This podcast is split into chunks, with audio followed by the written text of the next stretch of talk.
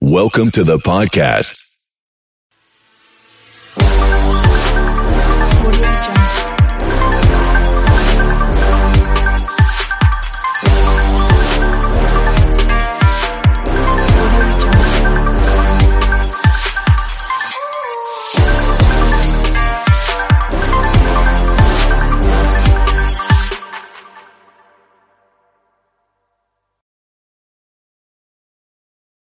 Amazon is offering sign on bonuses up to $1,000, plus get up to $20 an hour for select roles. The best part? We're hiring near you. So start now to take home something greater new, higher wages with a sign on bonus, a range of real benefits, and career growth opportunities in a top rated workplace. So earn more and see how great pay and sign on bonuses can lead to a greater life for you. Go to amazon.com slash apply. Amazon is an equal opportunity employer. When I got out of the Marine Corps, I was not just, you know, working with my physical disabilities, I was emotionally broken. I remember thinking, how did I get here? How? It was affecting me in my marriage. My husband, he didn't know how to help me. He actually called Wounded Warrior Project. Wounded Warrior Project had this thing called Couples Odyssey. It was an eye opener, and it I think it really saved our marriage. They gave us books and resources and tools on how to help us with that. I just love him. I love you, honey. Me too. Watching her fight for her mental health, fighting for other veterans, fighting for this family, uh, helped me to fight too. Well, I always loved her, but I love her 10 times more for that. Not all wounds are visible. If you or a loved one are suffering, visit woundedwarriorproject.org slash not alone.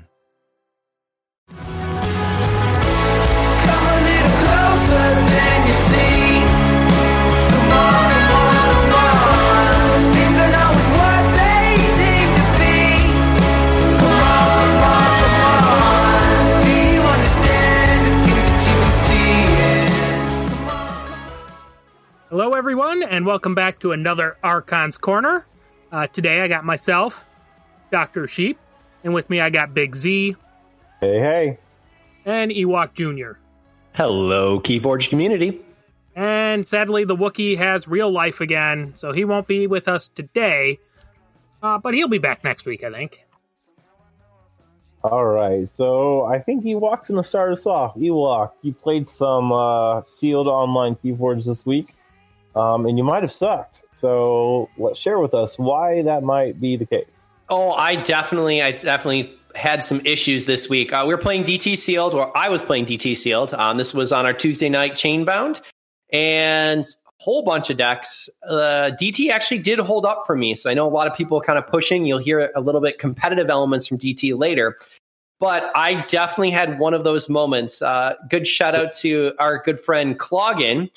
And both of us were coming in. This was round number four, and both decent decks. We're both at two keys, pushing for that third key. And I look at my hand. I have a nice archive that's been set up with uh, quite a few unfathomable. And I also have star lines and logos. And at this point, Cloggin has pushed me to check. And I look at my hand and go, yes, I can take him off check with my logos. I can play Edi and basically push another card into archive, and it will be just one or two above. I can go ahead and play Star Alliance, and Volmart is going to keep me above. Or I can go ahead and play my Unfathomable. And I had, uh, it was some random, what was it? Caddic. It was basically a play capture two. If you go ahead and turn the tide, you can play capture two. Um, yeah. And I have a big archive that is well set up with my unfathomable. And I figure the killer punch is coming right here. I'm going to go ahead and lean in with that unfathomable and I pull it all back. And I start playing, and I'm literally about halfway through. And I look over and go, You've got to be kidding me. I can't raise the tide, which is the capture two mechanic that I needed because it's already high tide for me. So I played a sweet hand of probably a good eight, nine cards. And Cloggin walked away because I couldn't take him off of the check that he had, which was just needing to be able to raise it by one. So be aware, boys and girls, that tide, uh, you can't just go ahead and look. I mean, I did see I had options. I had options in all three houses.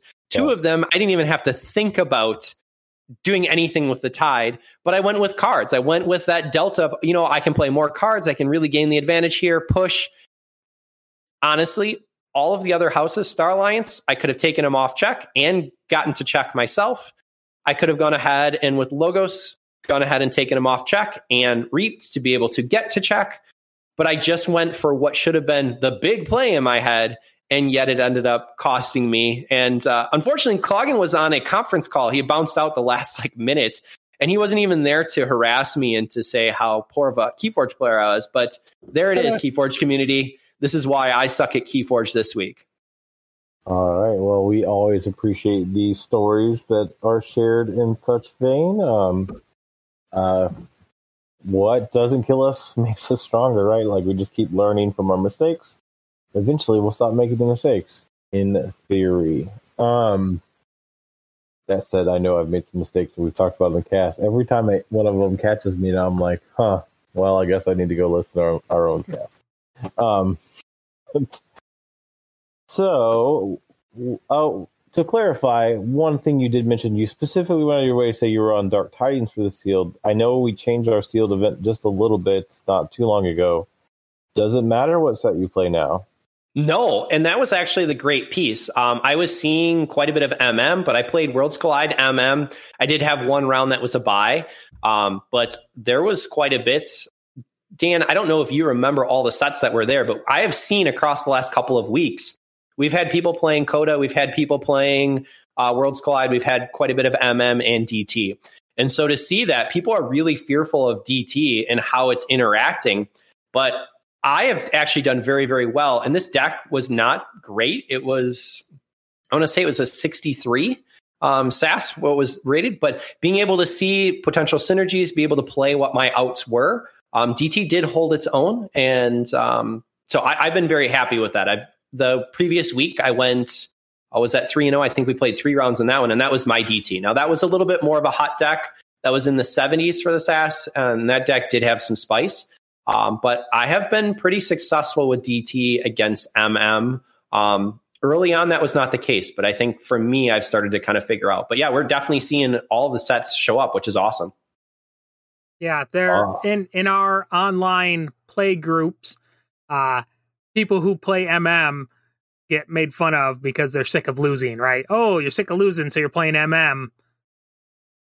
But Dark Tidings is consistently finishing on top um, or second at worst, even when there are multiple MM decks showing up in the field.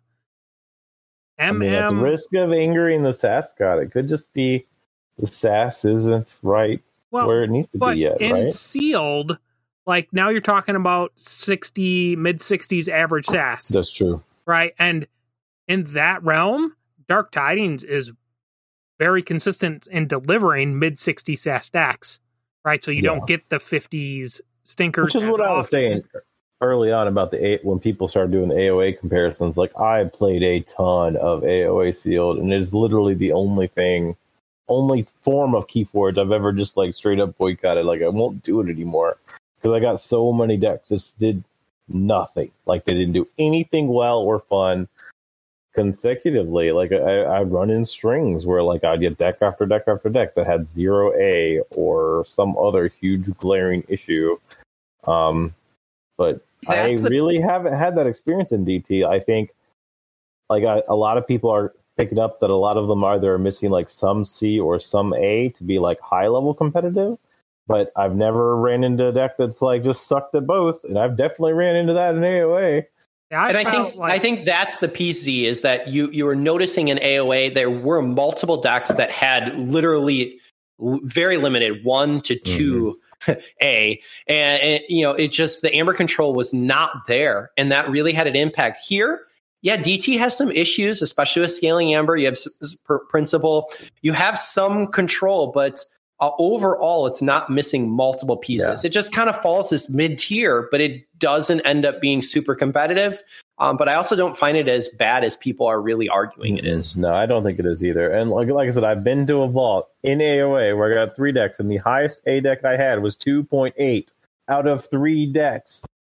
like it's it's rough. Like uh, like the DT mathematic like mathematically there's a chance to do that in any set, but it is very hard to do that in any other set than AOA. Um, just based on the numbers where the where the data is showing that the cards Yes, do that's- different things. I have definitely found a lot of lack of C. That's where I've been like consistently in Dark Tidings. My C is not that there's just not enough creature control. I I found it just to be polarized as far as whether it has C. It either has very lacking C or a ton of it. Like it's Yeah. And I've it's, I've it's got a either lot got of like lacking C. no no good board stuff or it has Maelstrom, Gak, Selective, Mind of Matter, all in the same deck. it's like okay, I, I will say GAC has been playing quite a, it is an absolute all-star card for something that's uh, it was good i saw its potential but man that card time and time and time again from dt when we're playing in abr where the, the opponent i had had two of them um, and, and I was able to watch out for it, but you you can only play so hard in so you know you're yeah, you're temperamental much- around there's it. Not a lot you can do. Correct. Like Red Alert. Like you just got to play the cards. correct. You're either going to get gacked or not. Like, well, all right. Anyway, we're out. We're out of order. Some of this stuff we're going to talk about again in a second. So let's let's take a moment to do some updates. Uh, Key Forge Live is rocking and rolling, but before we get into some of the updates for that, our GoFundMe has been live. We advertise it a couple places again. That's just supporting the people that are putting it on. The event's going to happen. It's going to be great, no matter wh- whether you support us or not in that endeavor financially. But if you do, it will uh, lessen the burden on well the three of us and, and other associates quite a bit. Um, but we are going to do some shout outs. So thank you for the public donations presented to us by Luxury Playstyle, uh, and Julie July. Thank you for supporting all that we do on both this cast and for what we're going to do in Keyforge Live, which is to get people back at the table playing this game that we talk about every week and we love to play. Uh, we truly do love the game, hence we're putting a lot of our time, resources, money, whatever we have, um, so that you all can come play Keyforge and hang out with us. Yeah, I Mhm. want to I want to go ahead and second that and say a huge thank you. But it also helps to inspire us because we're not only putting our own money, but we're also looking at this. How can we make this extra special? How can we make it fun? Even when I met up with Wookie and Dan on Tuesday, I heard about something super cool that was you know kind of teased. And you know there was a piece that came up today as we're looking, and I'm like, well, it's an extra 120 for me to be able to put this so that it's fun.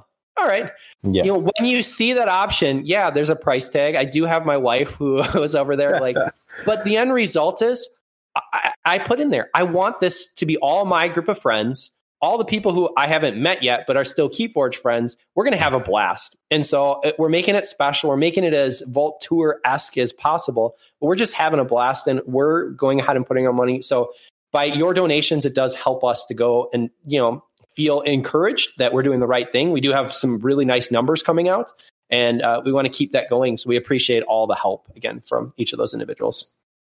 Uh, for sure, for sure. All right.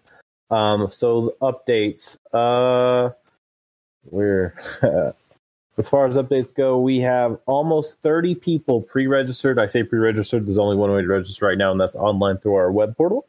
Um, so there are 30 people that have already registered, and I think it's only really been up for a little bit around two weeks, depending on when this comes. Maybe a little bit more than two weeks, um, based on when you're listening.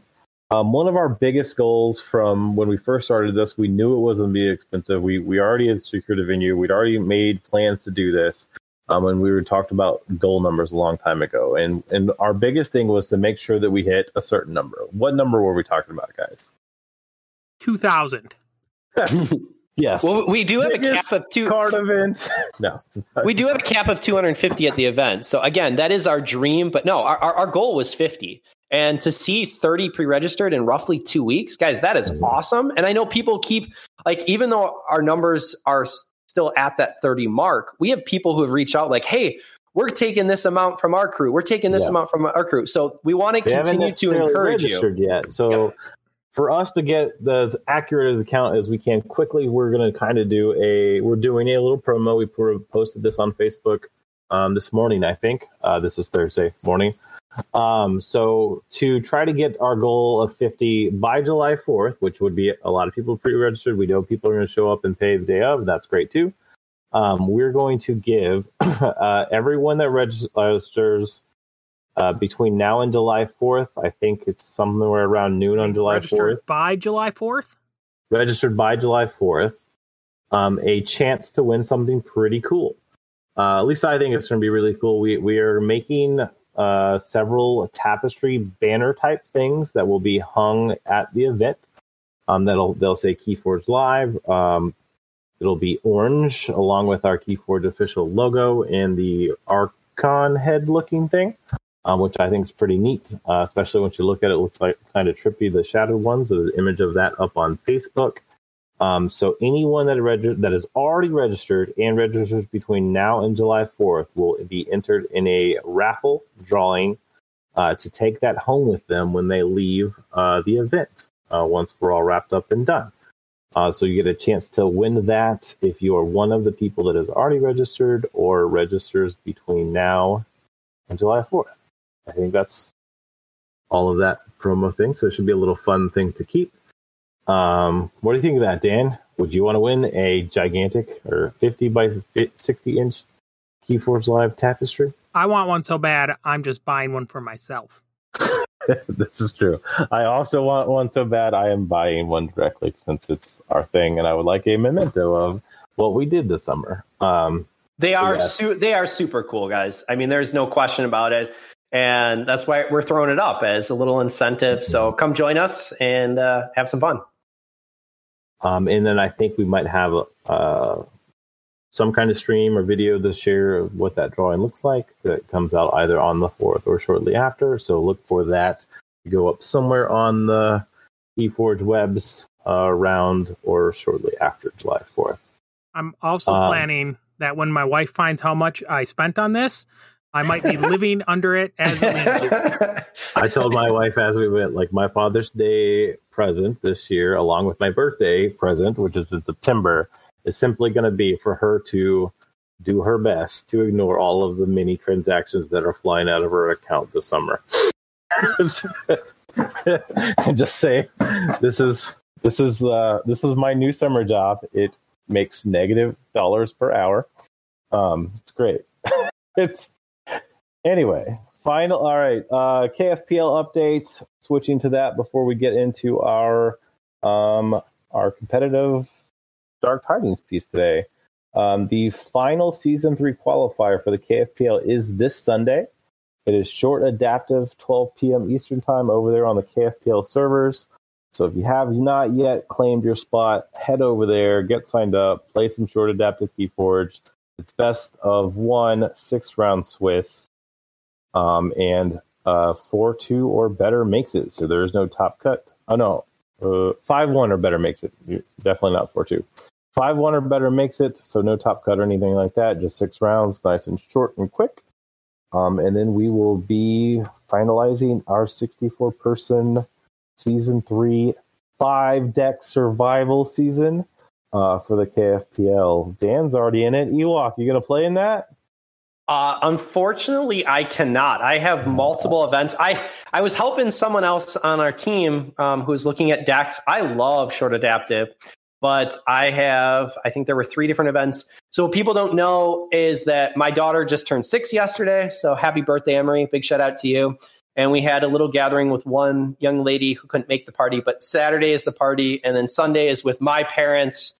And so it's just that time of year where I have church, parents. There's a couple other things in real life. So I'm going to be shouting on all of the AC team and anyone else who's playing. So have a blast. But I, I unfortunately cannot play myself. Yeah. It's oddly the single like I, I, I you can sort of like know where you're at with different styles of keyboards, right? As far as how you are competitively, short adaptive is by far the thing that I am the worst at. Like I'm real bad at that. Um, just am. So it is what it is. All right, DT competitive elements. So we're talking about Dark Tidings and what is competitive about it, how it stands, where it's at. So that's that's where we're at. So um, we've already talked in depth about how we feel about Dark Tidings as far as uh, compared to other sets. We even mentioned it again today. Um, so let's talk about what is competitive and what that's standing up to and what's not. So Dan, what have you? Uh, you mentioned there's some pretty good things going on in the sealed events. So you've got to see a lot of this. What are you finding is is kind of working for Dark Tidings for you? What I see is working best in Dark Tidings for me is the Amber Burst. Like I don't I don't think mm-hmm. there is another set that has as often consistent Amber Burst that I feel like I'm seeing in Dark Tidings.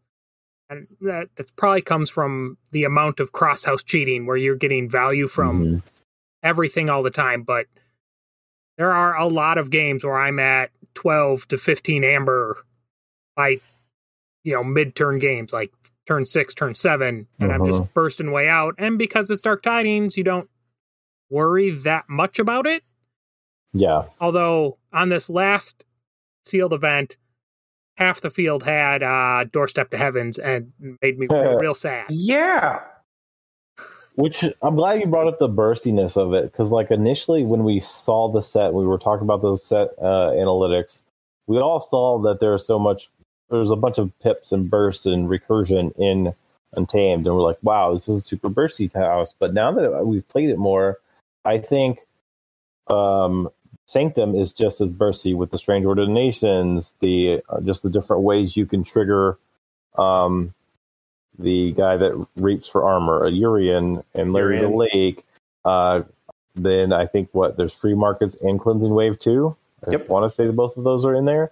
Like I, I feel like there's a lot. Oh, there's also that new rare that I've never pulled in any deck. The one that gets uh, more amber for neighbors down the line and keeps going. Yeah, like that's, harmonic ritual. That's three different bursty cards, four different bursty cards. One that requires a combo that has to be on the board, but that is a lot of amber generation and it's from Sanctum, which also has a lot of control. And then the third one that we didn't really um, see when we were doing the analytics, but now that I've played it a lot, I 100% agree with Dan just said. He's talking about a lot of house cheating. Specifically, that is, there's some from the phase shift in the and theory or conjecture with logos, but most of that's going to come out of your uh, Star Alliance. Like your Star mm-hmm. Alliance, the fact that you can land a diplomat, that you can use Uni- Unity or Discord to play multiple your creatures multiple times. You can play the guy, the, the basically the Ghost Hog guy, CR Officer Hawkins. Being able to land him twice for four in the same turn is really easy in a lot of decks with Unity or Discord. And if you have a upgrade to go on top of them as you're doing that, that's six amber. Like Star Alliance, Untamed, and Sanctum all burst amber really, really fast. Um, yeah, you so, throw yeah. the Triska in there too. Like I, yeah, yeah, I forgot about Triska. Like so many Triska, dollars out of Triska. Yeah, like Triska plus Diplomat, Triska plus Taper. There's so many things that are happening that are on the burst level, and like there's more things we can talk about combo driven with the with the Triska, but like that's all equate, equating to, to, to your your your space dollar phrase. Um, and that's outside of logos, which still has the phase shift, the theory conjecture, the think think twice. It can do all that too. I don't see logos bursting quite as hard as often as the other three, unless it has rooftop. Decks that have logos with rooftop also burst out of nowhere because they also have those action cards I just named, plus all their scientists come in reaping, which gets a little bit absurd. Yeah, so I feel like logos on our big, we were really hoping for some crazy logos, and I haven't haven't felt it. It's been okay. You know, I've like seen decks that are almost there, right? But they and they just didn't get there. There's still yeah. some really good triple Eddie logos lines out there that do really good yep. things. Mm-hmm. Um, but our our dream, I'm gonna just data forge three times and close this game out on turn three hasn't hasn't been found. I, I have a deck that's close, but again, like it's one of those decks that does have the the sea hole. It doesn't have like enough creature control. If my opponent just runs away with the game on the board, I can't stop it. It does have a win con of data forging three times, and I have done it. Um, it's not all in the same turn though. Like it's uh, data. I can fire data forge. I can forgive the data forge, and the next turn I can fire data forge, and I can think twice the data forge. So it takes setup. It's super telegraphed, um, but the deck doesn't really have enough C to do that against top tier MM board decks or whatever. And if they have design, I'm just host. GG. Good game. Shake hands. walk away. like it's just over. um, so like that's that's what I've experienced as far as some of that combo stuff. But like I think the speed uh, of the amber speed, not the actual tempo speed, is is really good, and that's one of the things that um, which we mentioned yesterday that makes it in my mind. I I, I love playing Dark Tidings versus Dark Tidings, whether it's sealed or Archon, actually, because I've been to a few of those now. Um, I think it's a lot of fun. I did not think that was fun even today, when there are great AOA decks out there, there are really fun ones. There are also some very, very miserable AOA decks out there that are really good. Um, when I go to an AOA versus AOA event or week of a, of a league, we know we're going to see Jinka. We know we're going to see Brig, Drummernaut, and Heart. Um, like that's it. That's that's really it. Maybe like some Ronnie recursion. Um, Dan has a great deck that doesn't use any of those like janky elements, but but he also has two decks that do. so I don't know. All right. Well, I want to kind of I want to kind of bump in because there's one other piece that I think hasn't been talked about in regards to speed. When we're looking at MM decks, I think that one of the pieces that's extremely important is you're actually looking at the tide mechanic. So manipulate the number of cards that manipulate tide versus mm-hmm. the number of cards that use tide. And there are a number of cards um, that a number of decks, I should say, that has a lot of uses tide effects, but has very, very, very little manipulates tide. Yep. And so if that happens and you have a low speed, that deck, in my opinion, really slow. T- correct. Yeah. And that deck most of the time is completely overrated. So the idea of actually having a close manipulates de- uh, manipulates tide to uses tide is extremely important. Yeah. Um, there's also a lot of cards that you gain benefit when you have the tide. So really good solid players online are actually now figuring out hey i don't need to take this tide especially offset every time. I'm not taking the chains for it. Mm-hmm. i'm going to look and see what is going to absolutely brutalize me. And at that point that's when i take it. And there are key cards that definitely have an impact. Um, I, have seen quite a few kind of changes in that regard, but I wanted to put it out because I think a lot of people are necessarily missing. Like, oh, I look and I, I go, honestly, I find that anything kind of under nine for speed, for efficiency, um, has had a very, very different impact versus what's above nine. And I don't know why that seems to be my threshold and just the DT decks that I have, but there is a night and day difference of these my decks just don't move. On that is, isn't that true for off DT as well? Like I, I used to be known as like an efficiency snob or not or whatnot, but the more we've played recent sets that are so much faster who also have like purge mechanics like Infurnace and Clone that like are punishing your opponent's deck to the point where even if they're fast and they cycle, like you're cycling and hurting your opponent's deck. Like I've found it much, much harder in the current meta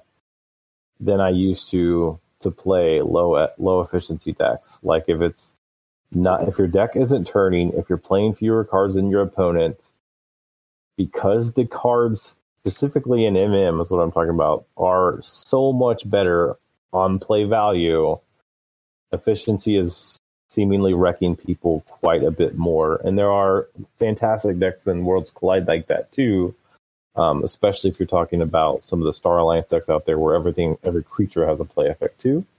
Um, I think that like that was always my slant, my my style. I think that style is definitely more dominant in the meta than it used to be.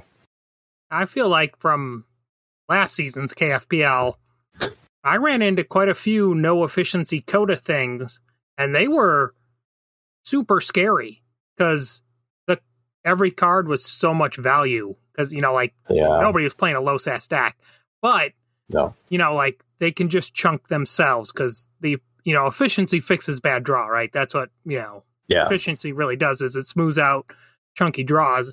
But those no efficiency decks, man, if they draw okay, it's just brutally bad. And Yeah, that yeah, the hard brutal. I mean, brutally good or hard hard to beat them, and that that's true for sure. Like my son owns a deck that has like three Death Pixies, Nature's Call, Chota, Regrowth, two Control the Weaks. Like it's it's got all these great cards, but it's like a negative one F deck. It's like literally, if I draw this in this order, I win the game pretty much versus anybody. But if I draw this in this order, I lose the game pretty much against anybody. Like, it's, yeah, and then you're just kind of flipping a coin and it's not even a 50-50 coin, right? Yeah, yeah. So it's it's interesting that that's that's always going to be a thing, um, which we might talk about that in survival next week. So I think there is a place for those high roll, low roll decks, um, and we'll see where I think that could be. Um, but anyway, back to Dark Tidings. So Ewok was talking about speed. I 100% agree. I think if it's low speed, you're going to feel it a little bit more in DT because you're going to even in decks that have time manipulators that are a good ratio, you're still going to have times where you take the chains. Yep. Um, if you have no efficiency, the chains hurt worse. Um, it just they just do, especially in a set that does not have daughter or mother.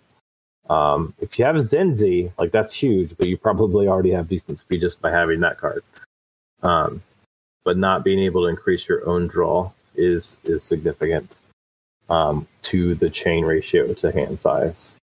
Um, things that I love competitively about Dark Tidings. I think Dark Tidings has the best creature control card in this game, and we mentioned it earlier. Grand Alliance Council from Star Alliance. Brutal. Especially if you have the diplomat combo, which can turn your creature into a house that you don't even have. Um, this is a game winning card quite often. And that is not meta specific, except for maybe not against Coda. Coda probably doesn't care if you kill their creatures most of the time. Um, but in the current meta, what we're seeing is a lot of boards, a lot of boards that matter, a lot of boards that hold Amber, a lot of boards that hold the WinCon. Um, being able to kill all of your creatures uh, on the opposing side with one card that does not give you chains is gigantic. And there's a lot of decks that have two of those. I see them paired up quite often. And when I see it, I was like, heck yeah, this is the deck to play. Or if it's on the other side, it's like, okay, my board being's Jack, they're dead. Like it's just gonna die. like there's not it's not red alert. It's very hard to play around it. You kinda gotta play the creatures. Um most of the time, like other I don't know. Thoughts on uh other very competitive elements inside Dark Tidings? Guys been having success with the reoccurring A, the reusable, like Mhm. reusable amber control of this in shadows. Like a lot of the creatures are reusable amber control. And again, paired up with Star Alliance where you don't have to be on shadows to use them Mhm. makes it very good. Now, just shadows on their own, it's just like having Dodgers back in the day. You get back, you get stuck in this Dodger loop towards the end of the game where, or yeah, where you can only steal Yeah. one, but it's the only way you can keep them off, and you're not pushing yourself far enough ahead to win the game. Yep. Uh, but with this set, with house cheating, you got to have the house cheating. Um, Yeah, Star Alliance is pretty significant here. yeah, the the shadows cards are really good. Like you know, we looked at Hobnobber and went, yeah, we'll have to see. Like Hobnobber on the board is a major threat.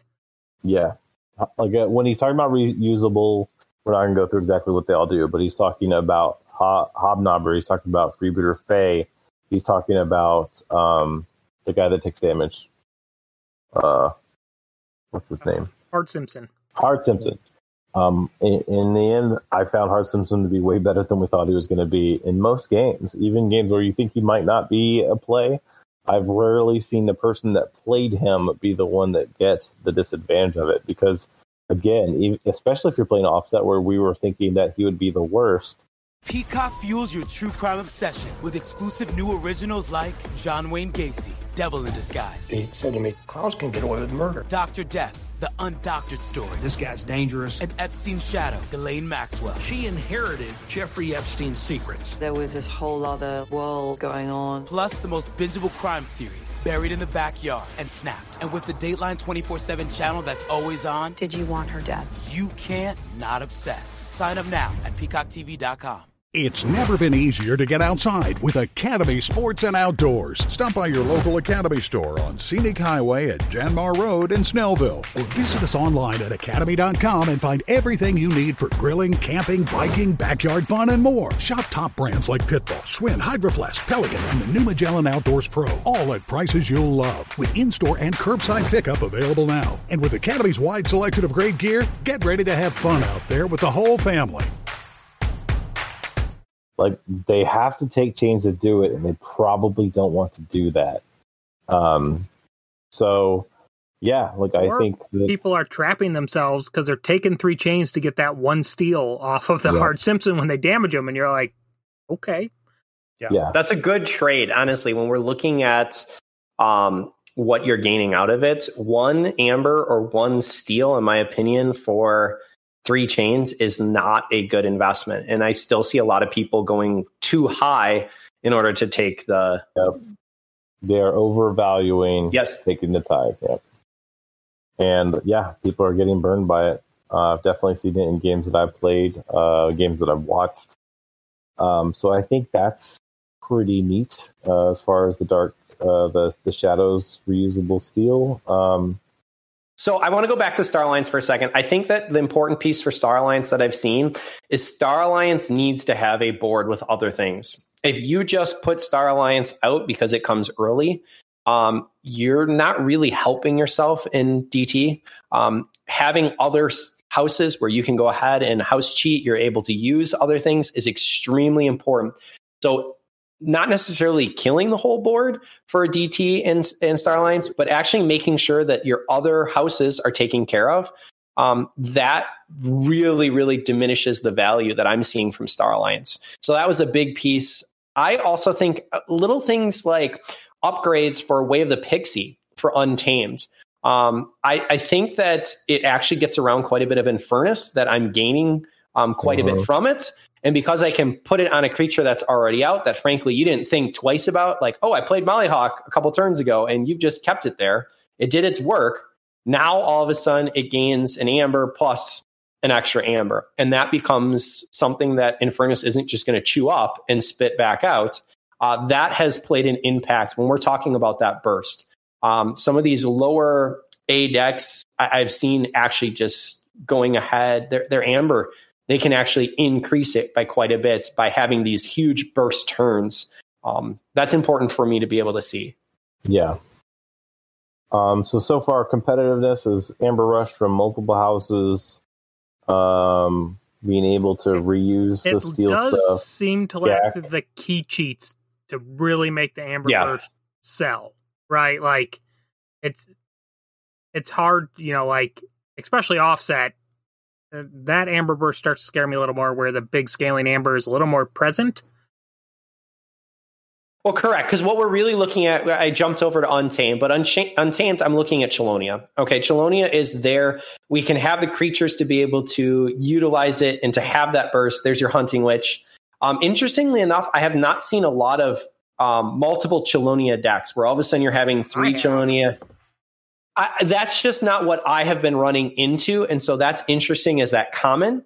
Um, but you don't have a way. You, you really have to have key frog, and then you have to have Fangtooth to kill it. You can have some infighting. I mean, there there's some hard things, but it's not or um, waste not right. Yeah, correct. But those those aren't. th- th- You're looking at multiple card combos versus. Hey, I just played Chota or I just played Key Charge. It was just so easy, and DT does not have that piece in order to Amber Burst and then take it. And so, yes, scaling Amber, I think against it is extremely important.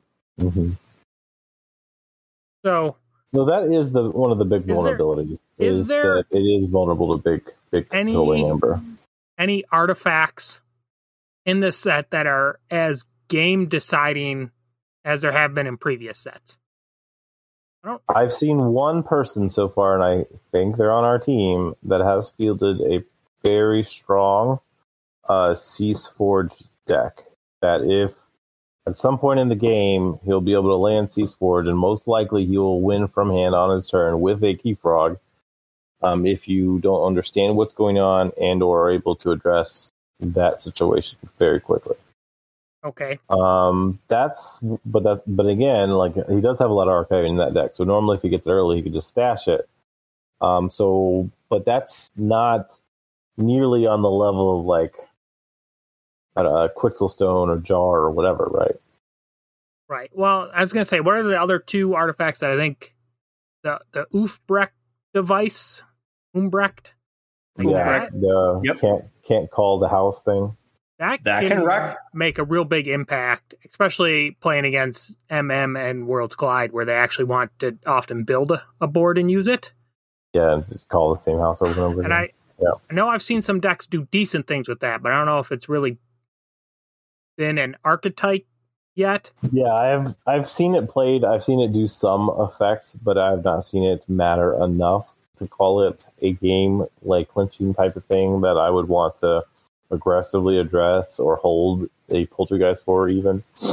Um, yeah, I can't really. I mean, there are some strange things out there. I think there's some cards that are really good offset. I guess. Um, the uh, what's it called? Dry the river. Dry river's there. I mean, honestly, the artifact that's popping in my mind is rooftop. Rooftop especially letting you forge, like then to be able to come back and take that away, that mm-hmm. has had an impact in a number of the games that I have seen. And um, while it's not completely viable in every single deck, there is a pretty high percentage that I've seen where they're just able to pull it off. And just losing a key is huge. There's no question about it. I did pull off the it's so many cards and it's a crazy combo, but I did pull off a the Dr. Verokter, Reckless Experiment, Pi Sweven, and Unity or Discord combo in live play uh, last week. Um, that is borderline uh, pretty much uh, library access style pain as far as watching the opponent player because that turn takes a long time. Um, you're active the entire time, but what you're basically doing is you're playing Verokter, playing the special upgrade on it. You're playing Pi Sweven, uh, you're reaping with Pi, you're drawing three cards, you're reaping with Verokter, you're putting Unity or Discord on top of your deck. Then you're playing Unity or Discord to put Pi Sweven and Dr. Verokter and the upgrade back in your hand. And since play reap is two things, you can do that three more times. And then the last thing you play is just not Unity or Discord, some other action. Um, so you end up reaping for six, getting three pips off the upgrade, um, drawing nine cards, and playing some other action from your discard pile. Uh, so that's pretty dang good, and that's in a lot. There are a lot of decks that have that. Unity and Discord is just a very very good guard. that's that's exactly what I did. I I, I use I 100% abuse Unity or Discord, um, and even if I didn't have the Pi Sweven, it's still six amber, and at the very end you use a different action, just not Unity or Discord. So even without Pi Sweven, it's it's a combo that exists in a lot of decks. Basically, any ground breaking discovery deck that has Unity or Discord can have a six amber from hand combo at some point in the game. That they if if um, if you hold it or archive the pieces for it, they will not be able to stop you doing that. And if you happen to have Pi Sweven too, that's some pretty busted stuff because nine cards, nine amber, and another action is pretty pretty extreme. Okay, so we've we've kind of hit where most houses can make part of your good competitive deck. We haven't really said anything about unfathomable right? Like the new house, and we've not once said this and unfathomable is making a competitive deck. This is where I was looking. I have seen competitive uh, unfathomable, but they are very, very rare in my opinion. And it is a it is a control piece. It is a heavy, heavy control piece. Yeah. And you got to picture unfathomable has two different outlets that they're really trying to go for. And so if you have a split on those cards, you're just not playing competitive.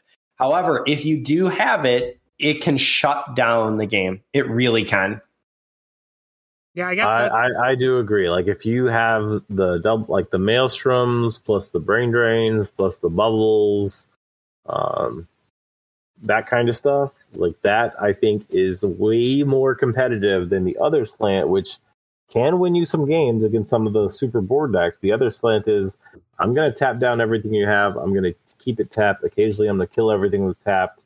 Um, and you're never going to get to use creatures, which there are some that out that at that, but we've talked about it a couple times. You just mentioned it. Most decks are just a hodgepodge mi- mix of these two things, um, and they aren't synergistic with each other at all. Especially when it comes to, I'm gonna exhaust all your stuff, then I'm gonna bubbles one of them like that. That's doesn't one of those two things didn't matter at all. like, it's they don't play nice. Yeah. So I mean, like the only place I've seen them doing much is when they're brain draining, kind of at closeout, right? Uh, Yeah. You know, like it's you, Yeah. it's your lock up a key house. I mean, the big two to me is brain brain drain and maelstrom are really dang good. At some point in time, if you play a deck with either of those two cards in the deck, at some point, those two one of those two cards is going to win you a game. Like, period. If you play enough, you'll be able to set it up and make it happen. You'll be able to take off their amber control with brain drain. They'll have eight big creatures on their board that literally have no A on them. You'll maelstrom, and you have three turns where you can forge whatever the heck you want. Um, like that's going to happen, and those cards are great. It's just can the rest of your deck either play the good cards from out of house, which is very very possible, or are there enough other mediocre to at least decent cards with the brain drains and the maelstroms to make up for you having to call that house? Um, and a lot of the times the answer is no. So the there other are- piece are some yeah. that are yes. So The, ahead. the other piece, you were talking artifacts earlier. Whirlpool does stand out as an artifact that makes you think differently. When we first saw Curiosaurus, makes you think different. When we first, you know, went ahead and saw Quicksilver, it makes you think and play different. Uh, Whirlpool is one of those where you have to be aware of the game and kind of the what the deck can do. If it can capture onto a creature that is frankly low and then coming over to you, that Yeah. is brutal, absolutely brutal. But um, unfathomable is going in multiple directions, and that's where I have a little bit of an issue Yeah. with it right now. I have. Uh, I, I, I, I will admit that I like because basically with like Quixxle, Heart of the Forest, Curiosaurus, like there's a stage of the game when you're trying to process it where your brain just hurts, and then eventually you move on to like I got this. I'm currently in my brain hurt stage of whirlpoolness. like yeah, I've. I'm on the other end. I now my experience with Whirlpool, I think it's a bad card, and you generally don't want to play it. Unless, I mean, if you're playing against a Coda deck or something where, you know, they have no capture, but it is just this stupid card that lets them capture all your amber on one creature and then hand it over every turn. And, uh, you know, I guess there's just so much MM and uh, even Worlds Collide out there that does that kind of thing that captures a ton of amber. Yeah, Yeah. which would I think we kind of mentioned when we first looked at the card is there's just Yeah. there are really good capture lines in Dark Tidings, but I think there are also like Saurian Worlds Collide captures better than any house in any set. Period.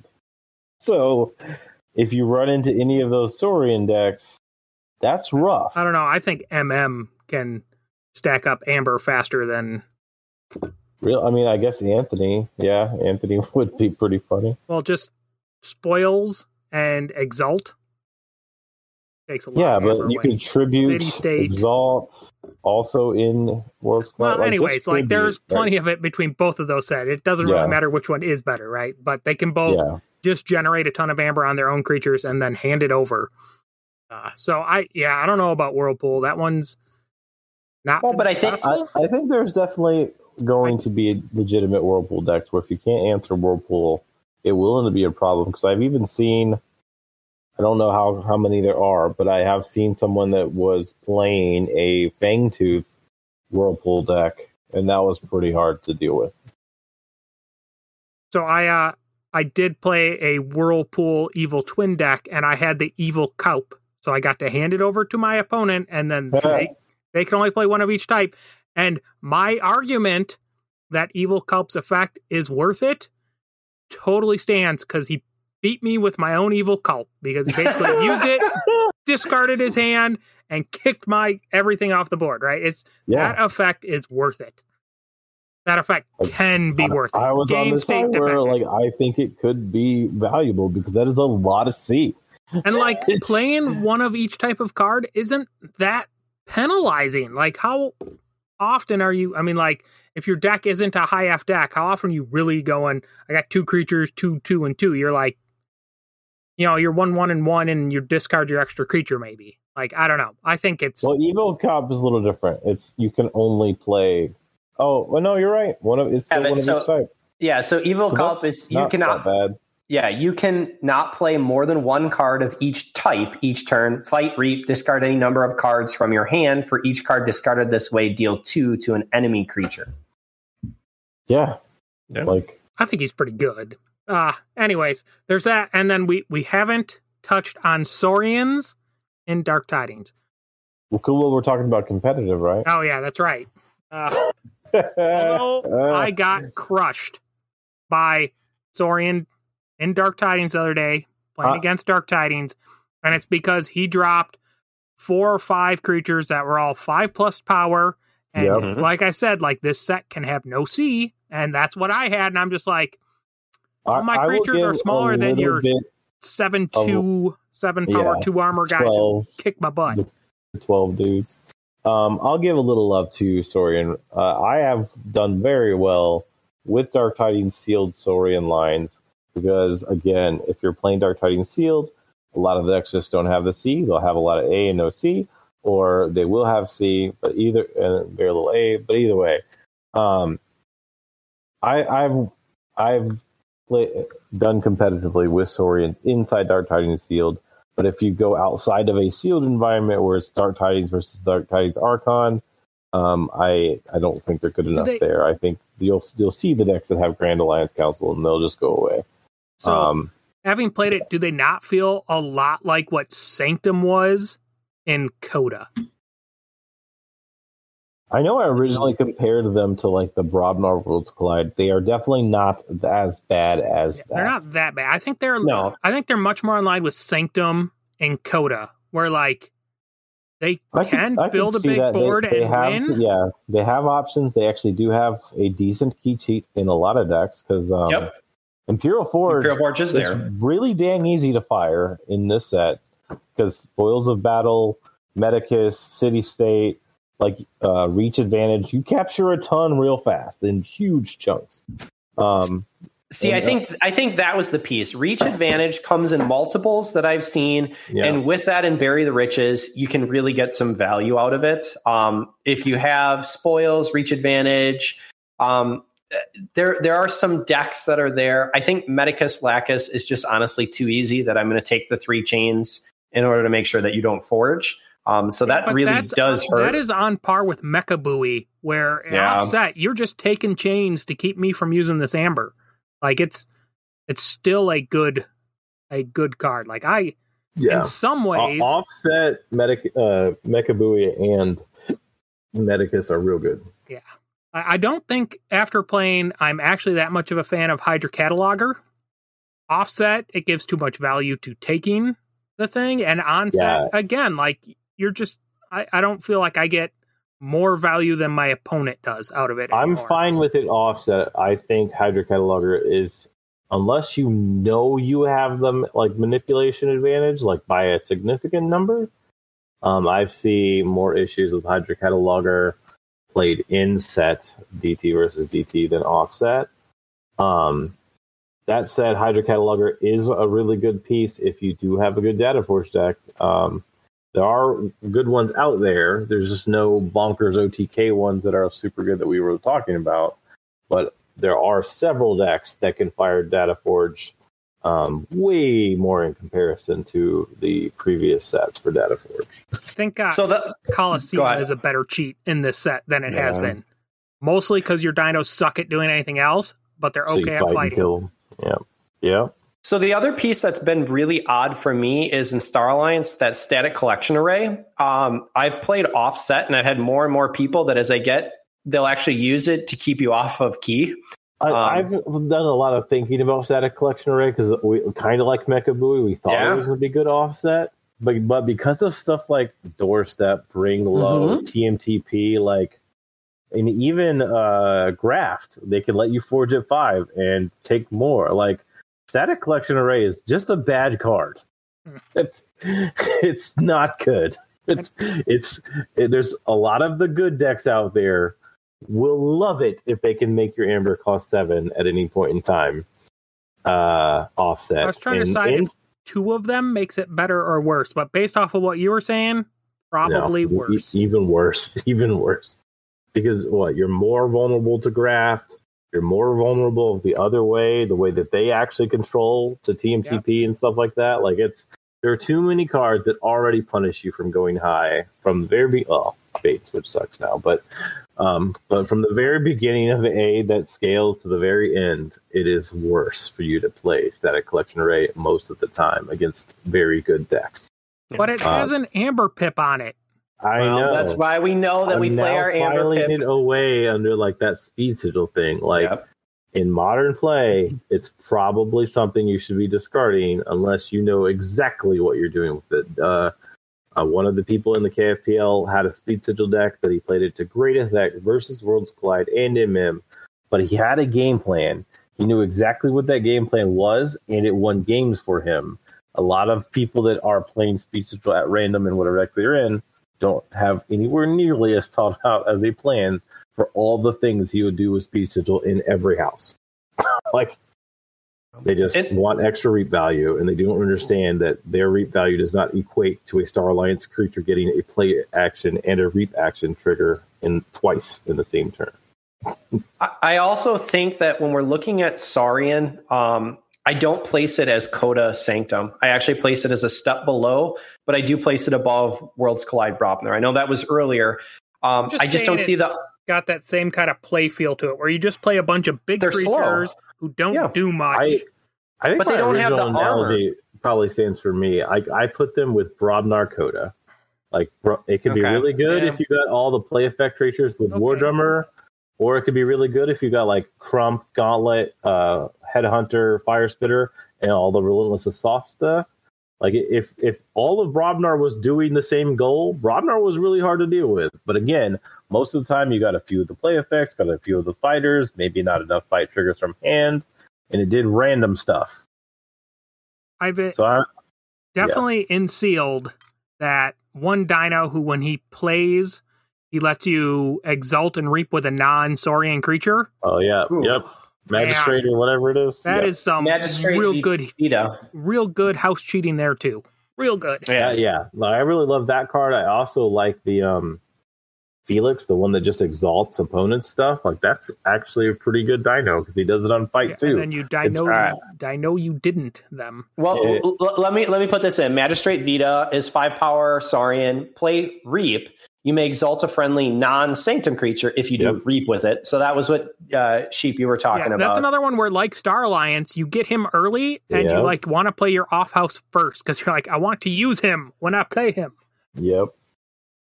What was the other one that you guys were talking about? Uh Felix. yeah. Um,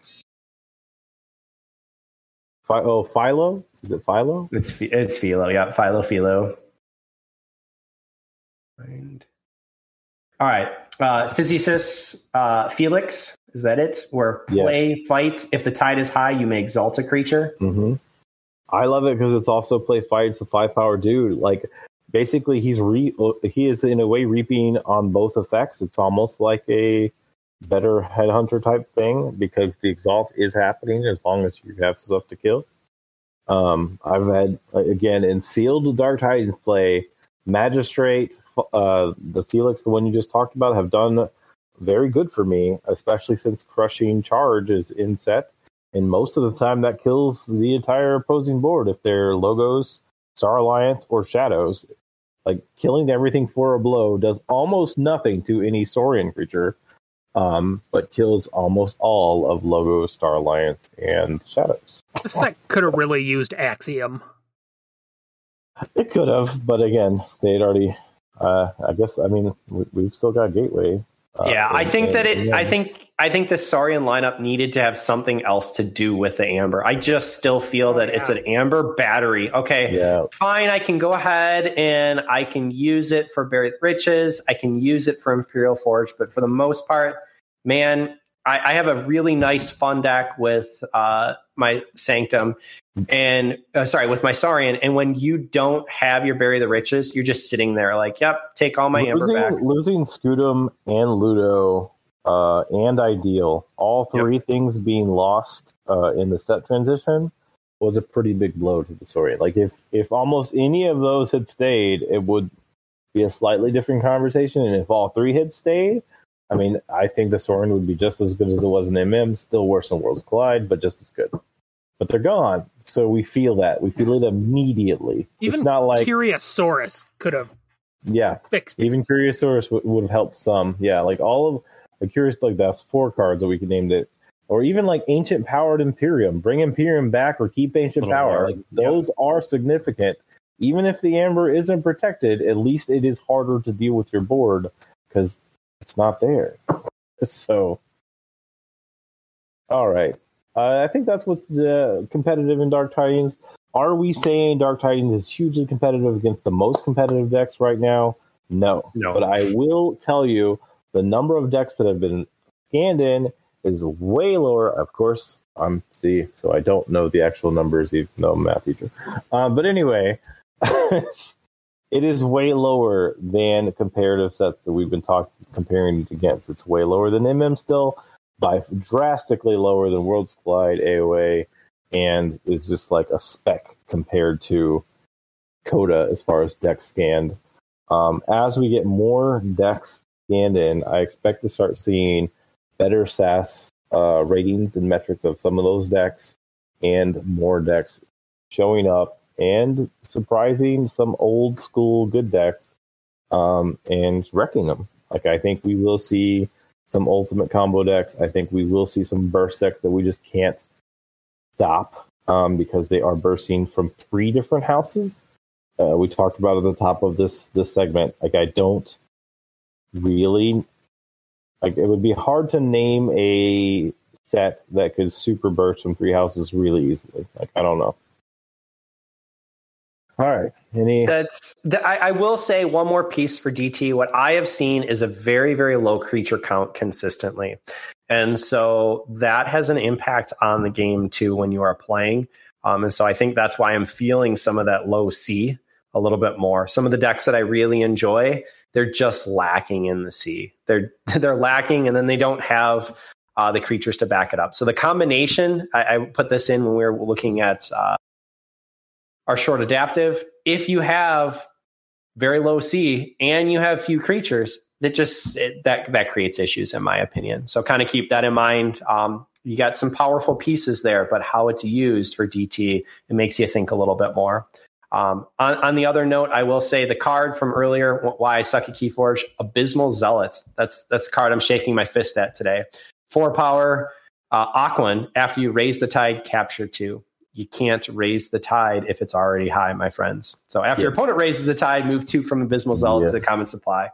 So it it happens, but yes, I do think DT is competitive. I don't think it's top level competitive though. And I agree. At the time, I, am hoping we're going to see some stuff like very early on. Like a lot of people forget what was out there and what was seen at the time, but very, I, I feel like around this time of AOA, we were saying the same thing. And right now, today in the present world, I can point to like I think my list is now six. There are like six AOA six decks, decks in the world that can wreck tons and tons of decks. That would be very hard to um, go up against no matter what deck you have. And that's saying a lot. Like that is a significant thing to say. Um, especially since very early on we were all really low on AOA. Um, one of us at least still is. Uh, so I think that I, think, that there's DT hope. will I hope it sells enough decks that get scanned in to though so that we can see what it truly can be. Um, so I think that it will definitely beat the six. Um, I have no issue about that, but I think that it plays differently, and I think that SAS is not valuing how it plays. So you're seeing a couple different types of players kind of start to show up and play, but again, very very mid level, not not necessarily high level, which is what some of us are looking for. I, I'm so very much of the opinion that uh, the play community overvalues CotA and its Oh yeah, and its competitiveness to decks opened thing. Like people think, I mean, like when you look at the number of truly really good CotA decks versus the amount that are opened yeah, it's very low. good MM to MM that Yeah. is opened, like it's clear you buy MM decks. Yeah, MM is producing high quality decks, like super high quality decks at a far superior rate than CotA. And like twice or triple that compared to AOA. Um because while I can name like six AOA, I cannot name in any kind of list Yeah, right. We the got number the number of devastating between- MM decks out there. yeah, between me and you, we have six MM decks that we think could do something. Yeah, like it's the lit like there every competitive team in Keyforge has great MM decks right now. Multiple. And I think this is why, uh, again, this is why cycling back all the way around that we are looking at Keyforge Live being MM. The, we have two um, future topics, and one of those is MM sealed experience and kind of what to look for. With the limited play experience, MM sealed, uh, there's a lot that you can open that can just be absolute banger. We still have a really in depth talk about playing against playing a Archon MM deck live because guys, there's tips on there. And guess what? You don't get to know where the pip is. Yeah, but that is for another time. Yes. All right. That is us. Take us out, Dan. Yeah, that's it. Uh, remember, we're still playing Tuesday, Thursday, and Sunday nights over on Archon's Corner. Uh, also, Wednesday nights as well with Lokar uh, through the Archon's Corner Discord. So if you're looking for other regular events, come check us out there. Sign up for live. Come play with us at live. If you can't play with us at live, uh, tell everybody you know, anyways, to come play with us at live. Let FFG know that you're interested in these kinds of events. Um, that's what we got going on. Have a great week. Play Keyforge. Stay safe, everyone. Play Keyforge. Have some fun.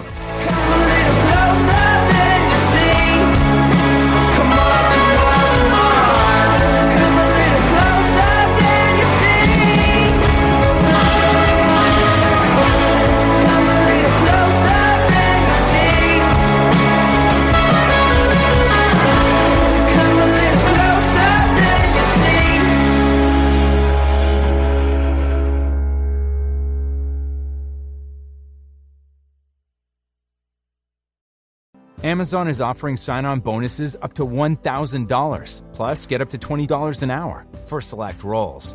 The best part? We're hiring near you. So start now to take home something greater new, higher wages with a sign on bonus, a range of real benefits, and career growth opportunities in a top rated workplace. So earn more and see how great pay and sign on bonuses can lead to a greater life for you. Go to amazon.com slash apply. Amazon is an equal opportunity employer. Zenni's Blokz lenses help to protect the eyes by keeping harmful blue light out. Because they're virtually clear, add Blokz to any Zenni frame for stylish, all day protection. Get a complete pair of prescription or non prescription Blokz glasses starting at just $24. Protect your eyes now at Zenni.com. Please follow us on Facebook and subscribe via iTunes.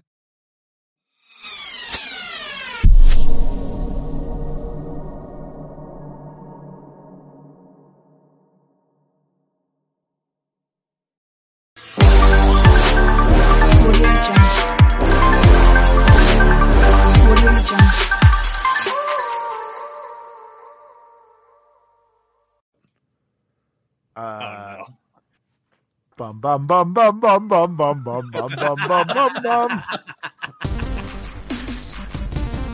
Instant DMCA. All right.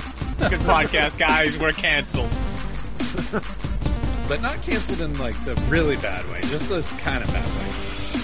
I mean, any kind of way is pretty bad. Yeah, I guess it's not good. No, but someone canceled that political podcast, but I'm pretty I know. about I'm not it. saying anything about politics. I don't think he's ever yeah. been in politics. I'm but pre- he's never run for office. All right, welcome, welcome, welcome, everyone. welcome back to Hard Reset, a Cold North production. Just for the record, none He of did- us he would paid, vote. He paid for uh, Martin Luther King's PA that he uh, gave this speech at the uh, Washington Monument or the Lincoln Memorial. I mean, None of us would vote for Bill Cosby. Let's just get that out in the open. but Bill Chappelle or Bill Chappelle, Dave Chappelle, Dave Chappelle actually has a bit about that. Chris played it for me earlier. Oh, I'll okay. actually have to listen to that. All right, all right. Well, I'm your host, Patrick the Law Morris. Joining me this week, we have gorgeous Ben Reynolds Yeah. and the tenacious Tim Rackeneye Miller. Hello. And thankfully, not Bill Cosby. Uh, coming up on Hard Reset this I mean, week, that can be arranged. I can go get him. He's right outside. Oh, why is Bill Cosby at your house? I don't know, man. It's scaring me. He just showed up there after he got out of jail. Yep. I'm going. First place he went. I was very scared. Do you have the pudding pops? No. Okay. No, he's not supposed to know about those. All right. Well, coming up on Hard Reset this week, we're going to be wrapping up our E3 reactions. And uh, depending on time, you know, depending on how quickly we get through that, we might be talking about a couple of Sony acquisitions uh, that have both been confirmed and uh, not confirmed. But before we get to all that, Confirmed and denied, as you might say. and not denied, just, oh, we shouldn't have said that kind of thing. Um, but before we get to all that, I want to know what you guys have been playing this week. Ben, tell me what you've been playing. 2K21. I I went back in and decided it's time to win me a championship. Back to that well. Oh yeah, I need that. I need to get the uh, get that chip.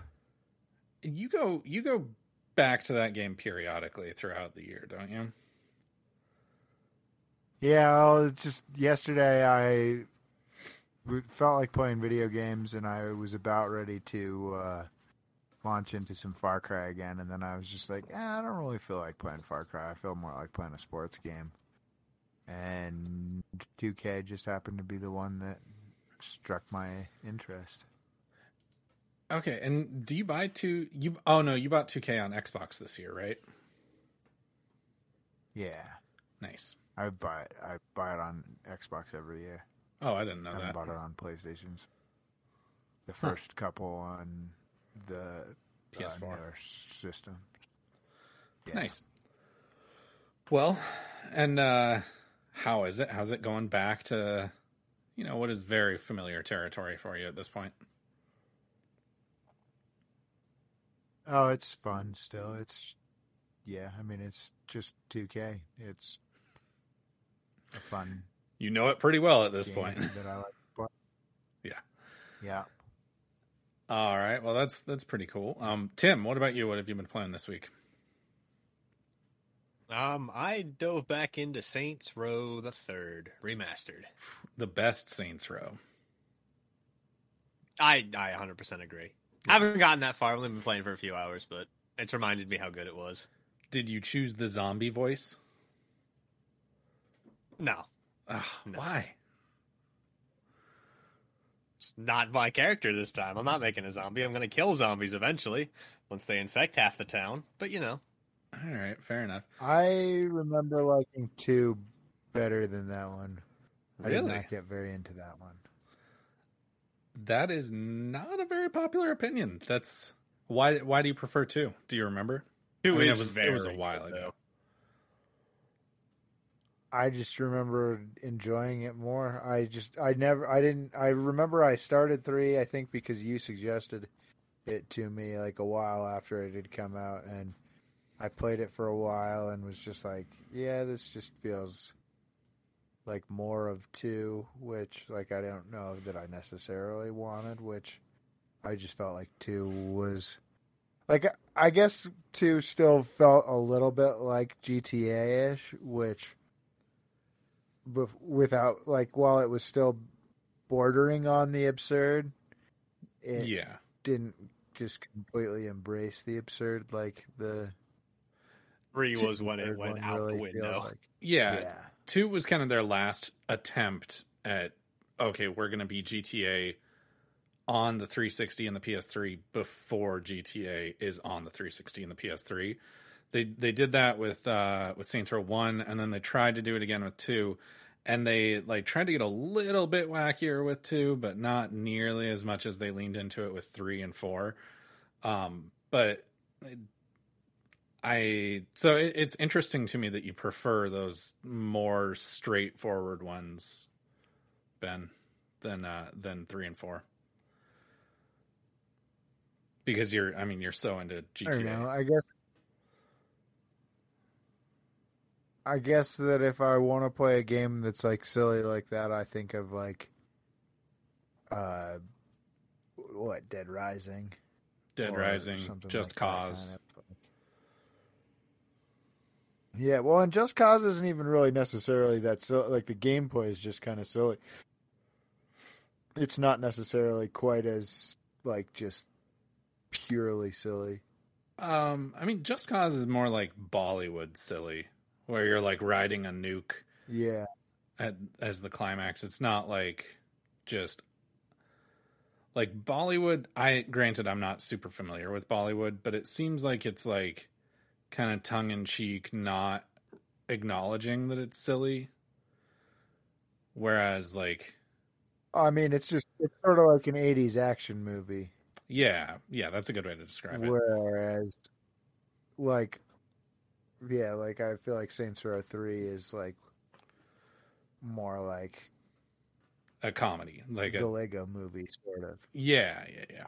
No, that that's a that's a good way to put it. Weird, weird movie to compare it to, but I it makes sense somehow. Um, so Tim, how are you liking? uh How are you liking Saints Row the Third? the remaster is fantastic. I I decided to install the other one on Steam. I played it side by side for a minute. And oh my god, I can't believe how bad the original looks. Really, is that good? So, so are, It- where are you playing the remaster? They made that many improvements. Yeah, I'm playing the remaster on Steam. No, but- it came out just a I don't know. uh, a couple years ago, but you're playing it on Steam. Yeah. Okay. Nice. Well, that's uh that's interesting to hear. I might I might keep an eye out for that one on sale on Xbox if I can find it, but because I do remember really liking that game, but I just never finished Wasn't it. it on Game Pass? Oh man, maybe it was. I don't remember. Because I'm trying to think of. I, I yeah, don't no, the remaster just came out in bought it. May. Like it's Oh, only been out for like a month and a half, yeah. Saints At least the to Maybe the original was. Yeah, remastered. Yeah, it only came out about a month and a half ago. At least on Steam. Wow. So Saints Row. The... I'm just gonna look it up real quick because I could have sworn I I thought it was already out on Switch even. Who knows? Yeah, who knows? Whatever. Probably no. Um, The I definition was lost years ago. so I personally uh, have been playing. I finished Mass Effect three. It was amazing, but I'm not going to spend too So much does that time. mean you're done? Uh, so I'm done with the, the with the main trilogy. I'm still going to play Andromeda, but Andromeda is so detached from Mass Effect from the original trilogy that like I'm going to play Ratchet and Clank and then I'm going to play um Andromeda. But and then also like I'm not done in the same sense that like Tim's not done because we're both going to play Mass Effect 4 when it comes out. But I uh so so I finished Mass Effect 3. I got the blue ending. Not gonna not gonna say any more than that because I'm still gonna lobby Ben to play those games. But Pokemon Blue ending. the Pokemon Blue ending. Tim, you'll know So which does that mean you picked Blastoise? Yes.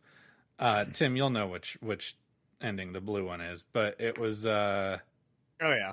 it was incredible. I absolutely adored Mass Effect 3. I thought it was the best one of the trilogy.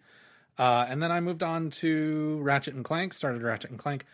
I'm not loving it as much as most people that I've heard talk about it really enjoyed it. Like Tim, you you said you finished it in like two days, right? Yeah, I finished it and 100% completed it within two days. Yeah, see, I'm not Damn. like I'm not Yeah, that. it, it was a lot of fun. I'm not that addicted to it. Like it, the the gameplay is great, but it's like, I mean, it, it's a great Ratchet and Clank game, which is a great game, but I'm not just absolutely infatuated with it the way so many people are. So I don't know. May, maybe it'll may like the more weapons that I open up, the the better the game gets, the better the gameplay gets. So maybe that'll continue. Maybe it'll continue to be a trend, but only time will tell. But we aren't going to waste any more time. Tim, with- how fast do you think you could speed run it? Oh, that's a good question. How fast could I speed run it? I mean, if I was skipping everything and knowing through the whole game now, I don't know, maybe two, three hours. That's like without any glitches or skips. Really? Did Did you know that there's a big like speed running competition in Minneapolis every summer? Yeah, that's summer games done quick. Yeah, Oh. he, he was going to go last Yeah. year, but I've been COVID. there. I've been there before, and I've been to Fair enough. AGDQ as well, which has been in Florida recently, which was also awesome. Yeah. All right. I, yeah, one of my friends was just telling me about it, and I was like, I bet Tim knows about that. Yep, I know about it. I've been there. It's fun time. Tim, are you are you going this summer? Uh, it's online this summer. They should be Oh. starting like in a week or two. Shoot. Well, if they when they get started and they're streaming, send me a link because I do think that like while that stuff is not my jam to the sense that like to the point that like I will do it myself, I do find it extremely interesting to watch that Yep. stuff. So send me a link when you can. Um, but we are going to Yeah, move I will. straight on into our topic of the show, which is wrapping up our E3 reactions.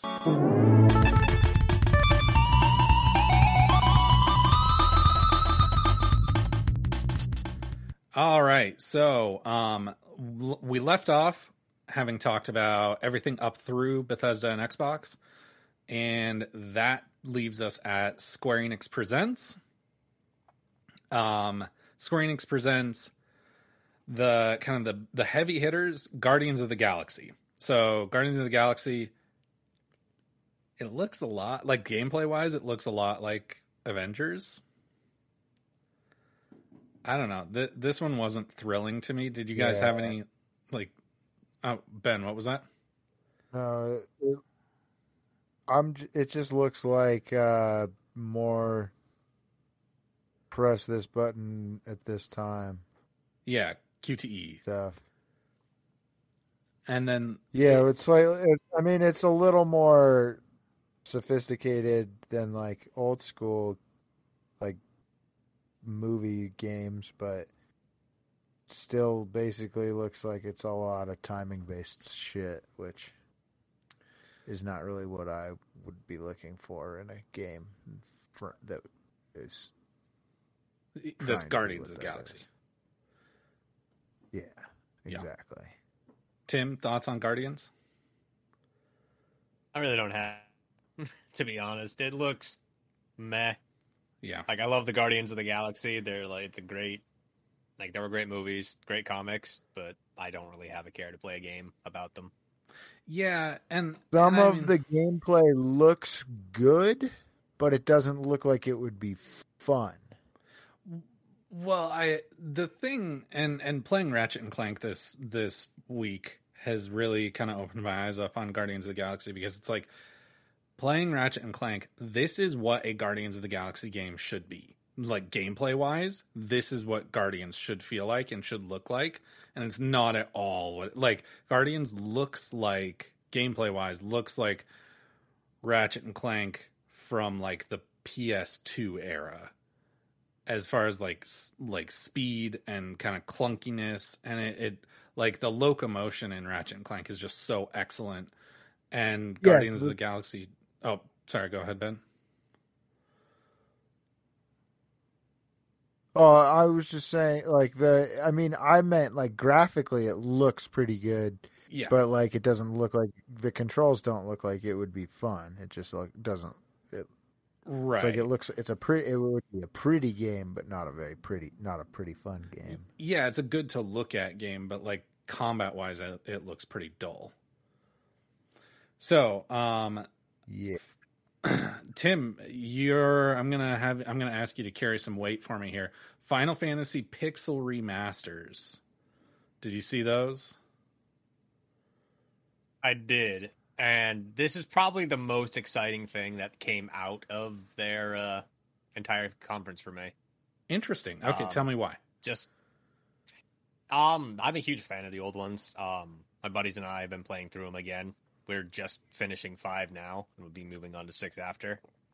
Um, but they're just great games. Seeing them remastered and shown in actually like a good style, and hopefully having a decent port with decent translation of most of them is huge.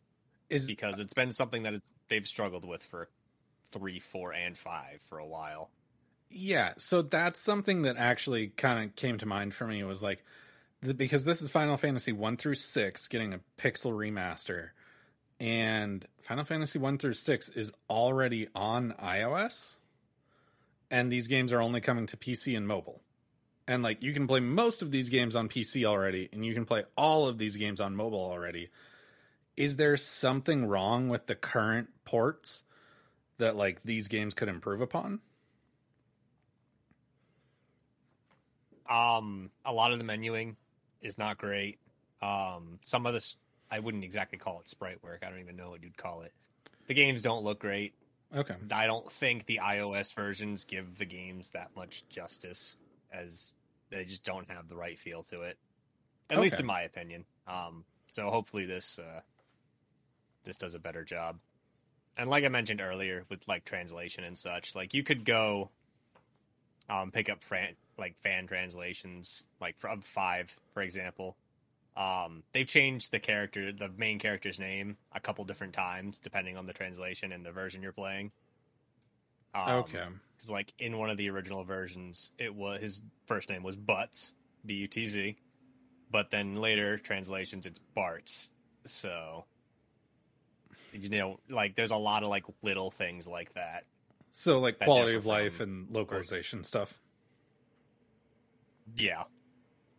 Okay. Yeah. Well, I- if you want to be see more butts, see I would more love butts. to see some more butts. What do you got for me, Ben? Uh, ben, don't show us your butt. Um, uh, no, so you know it's. I will. I mean, that's so that kind of sheds a lot of light on that situation for me because, like, and that's that's why I was wanting to ask you because, it, like, to me personally, I'm like, I see these and I think, eh, they're they're already out on iOS, so like, why are they doing this? But that makes sense now that knowing that you've played them. So, um, and then also we're gonna come back to Final Fantasy in just a moment. Uh, Avengers is getting a Wakanda expansion.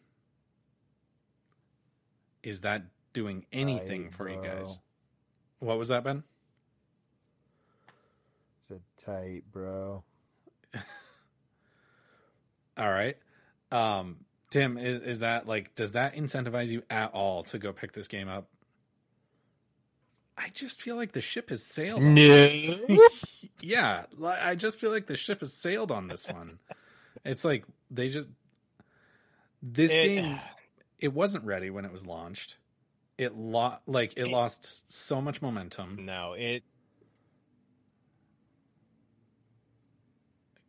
Go ahead, Tim. it crashed and burned. It crashed and burned hard when it launched, and I wasn't really into it to begin with. Yeah. And just adding more stuff to a game that's not, still not all that great. It just feels like another kind of No Man's Sky esque fiasco, except that the game isn't actually getting better. Yeah, it's it's not getting better. It's just they're just adding more content to it and it's like it's I think that this game has so many more problems. Like everything I've heard about and seen about this game, granted I haven't played it myself, but like it, it has foundational problems, not like quantity problems. It has quality problems, and and no Hmm. matter how much quantity you add, it's not going to fix the quality. So, I just that I don't think this game is going to make a comeback. I like. I think that they're probably just going to have to put this one in the ground relatively soon. It's not going to be a comeback because it never left. That's true. Um, no, I I bet Been I, here for years. I bet they put this project away by the end of the year. Yeah, it'll probably be dependent on Wakanda sales. If it sells well, they'll probably continue with it. But if Yeah. not a lot of people buy the DLC, then it's just all right. Bye down the toilet. Well, it Something like, new. It has or it has like pretty consistently less than 500 concurrent players on Steam. And it's like how many people are playing this on console that you guys are continuing to make content for this? I I don't know. Seems odd. Um okay, so and then back to Final Fantasy Stranger of Paradise. Ah, Tim again, did you see anything about this? Can you can you do some some You have heavy lifting for us here? Trying to remember what this was the Dark Souls esque one. I'm pretty sure this is the one where you have to sit on your hand. Yeah. And It's like then you a- play the game. Okay, okay, okay. It's like a uh, it's like a hack and slash that ties into Final Fantasy One. And Yeah, it's supposed to take place before the story of Final Fantasy One. It's looks kind of like a Souls esque game. I don't know it. It looks interesting, but I think it's too dark and drab yeah, for what Final Fantasy is to me. okay, It, it just I don't know. It feel it feels like they took um the main characters of 15, made them look a little edgier, and it was like, all right, here's a here's a castle, go storm it. all right. And and so you're probably not going to pick I, this I one up. don't know. I, I I probably will. Yeah, I was gonna say, Probably you will. know Tim will. It's Yeah, a that- Souls esque game. I probably will. It's a Souls esque and it's Final Fantasy, so like Yeah. So yeah, I probably will play it, but uh, yeah, I don't know. At first glance, not a whole lot to be uh, excited about. Ben, are you so stoked for Strangers of Chaos, Stranger of Paradise? I was like, wait, what? Yeah, that's a it- different name than you just said. the bad the bad guy's name is Chaos, and and they ta- they say Chaos a lot in the trailer. Are you are you so stoked for this one? Is this going to be the game that I, gets you into uh, Final Fantasy? Yeah, probably because I do like to sit on my hand before I play video games. But but play video games, right? Is that what you call it now? All right. Um, no, I, I, I'm sitting on my hand right now. See, I've been sitting on this hand. So it's, it feels like a stranger. Uh, no, okay, so Tim, off the cuff, what are you more excited for, um, Stranger of Paradise or Final Fantasy 16? Uh, 16 at this point. Fair enough. Do you All think right. I'll make 16 too? Probably. If it's uh, if it does well, probably. Well, Do you think they'll make a Final Fantasy 32? I mean, Eventually. eventually. Probably when we're like 80 years old. 15 did pretty well, and they didn't make 15 too. 15 did not do very well. Oh, really? I thought it was pretty well received. Yeah, no, 15 was did it did not do very well. It was universally hated. The fact that they like stopped their DLC production only after like 3 of the 5 or 6 planned. Oh, Something wow. along those lines. I don't have the numbers in front of me, but Yeah. like Oh, okay. they abandoned that game so quick. I did not know that. I thought I was under the impression that 15 had done pretty moderately, like been pretty moderately successful. And all right, No. wow. For one, not for one of the most successful gaming franchises of all time.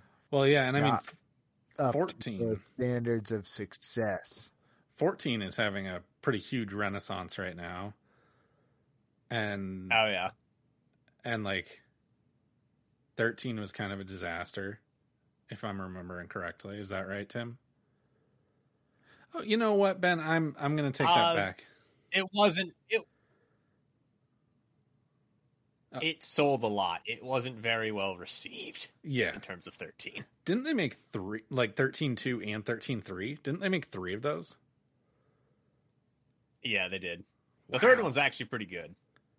But Really? The other two kind of can skip. Yeah. So it's 13, and then it's Lightning Returns, and then what's the third one? It's 13. It's 13, 13 2, which was about Lightning's sister. Oh, And then you had Lightning Returns, which was the third one. Oh, okay, gotcha, gotcha, gotcha.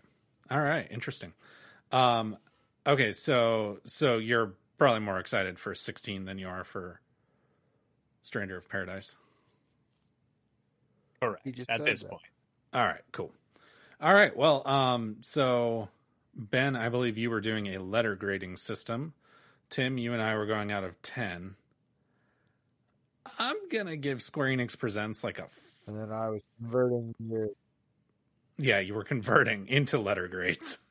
I'm gonna give it like a four. I thought it was not good. That's Tim? roughly equivalent to a D. It gets a No, six No, from that would me. be a failing. That would be an F. it got a Um, six from you, Tim. It gets a six from me. Yeah. Um, like I said, the um one through six That- pixel upgrade, like that's huge for me. Like I'm gonna be so excited to play through those games again. Um, yeah, while Stranger of Paradise isn't like super interesting to me, I'm gonna play it. Yeah. So they've got me there. It's not 16, Um, but it's still like, yeah, this is a new big Final Yeah, Fantasy game.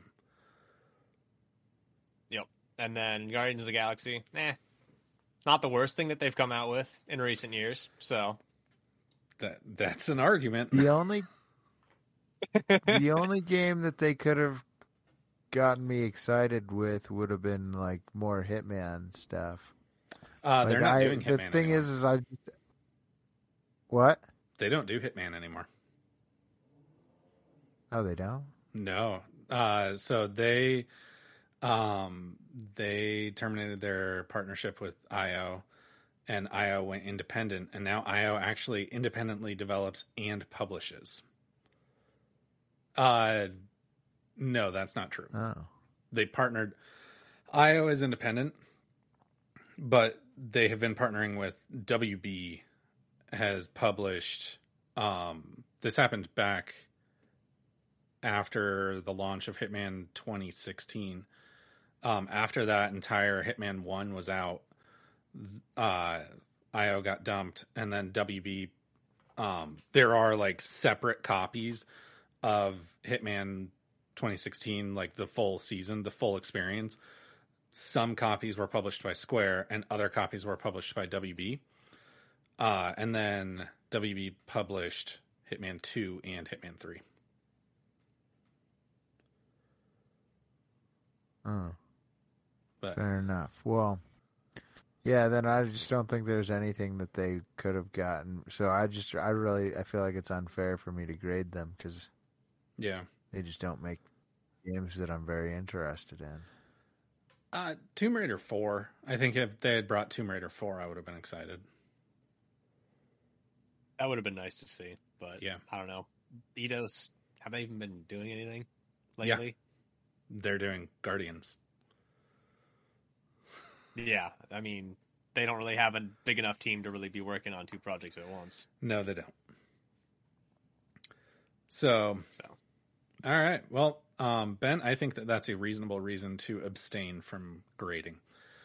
Uh, all right. And then let's see.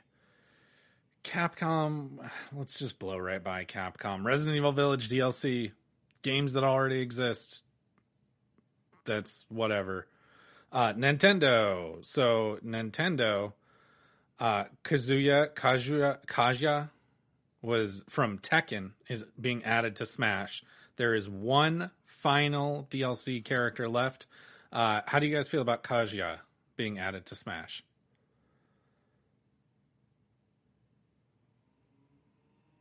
Not Is it one of like the cool animals from Tekken? no, no, he's not. Oh. Then that's kind of disappointing. Is it? Does he have like anything cool? Uh, he turns into a giant, like bat monster. Oh, I remember that. a dude. Yeah. That could be kind of cool. I, I might, I might spring for that. I mean, I- I, will be playing him. I you got the pack already, so I'll give him a shot. I don't Can know. you Tekken- get him individually, or do you have to buy the whole pack? You can get all of them individually. You don't have to buy just the pack. I bought out the first pack and was like, "Oh wow, there's only like one character in here that I care about at all." Yeah. Banjo. Banjo's Um, good. I I feel like even with this one, the additional characters, especially in Fighter Pack 2, have not been as iconic as I would have hoped for. Like Smash Well, I is ca- think that they're just they're they're panning to the Japanese market. It seems like. Yeah, it's generally what they've been doing because that's where they're located centrally. So Yeah. it makes sense. Yeah. I think the bigger news that comes out of this though is that um, showcase that they showed the other day with Sakurai, um, with the Mii Fighter um, Yes. costumes, which knocked out a few characters. knocked out Dante. Um, they showed. Yep, Dante is now a Mii Fighter like costume. He's not going to be in as a character. Uh, same with Lloyd Irving, one that I was kind of hoping for. Um, he's going to be another just Mii Fighter. Um, there was a couple others, but not, those are like the two big ones to me. Like I feel like Wait, Dante. So, what? What?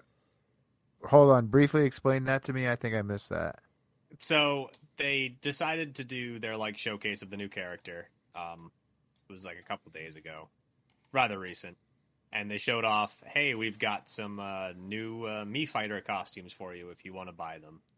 And um, both Dante and Lloyd Irving were costumes in that pack that you could buy. Um, and generally, when they do that, that means they're not going to be uh, making that character an actual character. So a lot of so these two Uh. characters that a lot of people have been pulling for um, will And- not be seen as the final character. and like I Dante, see. Okay, I got confused.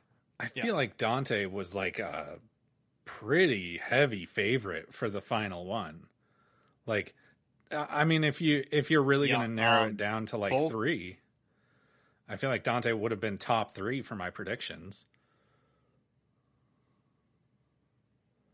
He I bet it's and gonna be Lloyd were both towards the top of um, Japanese polling um, Yeah. in recent polling. So it's obviously that they're listening to their fans. They just can't give everything that they want. So,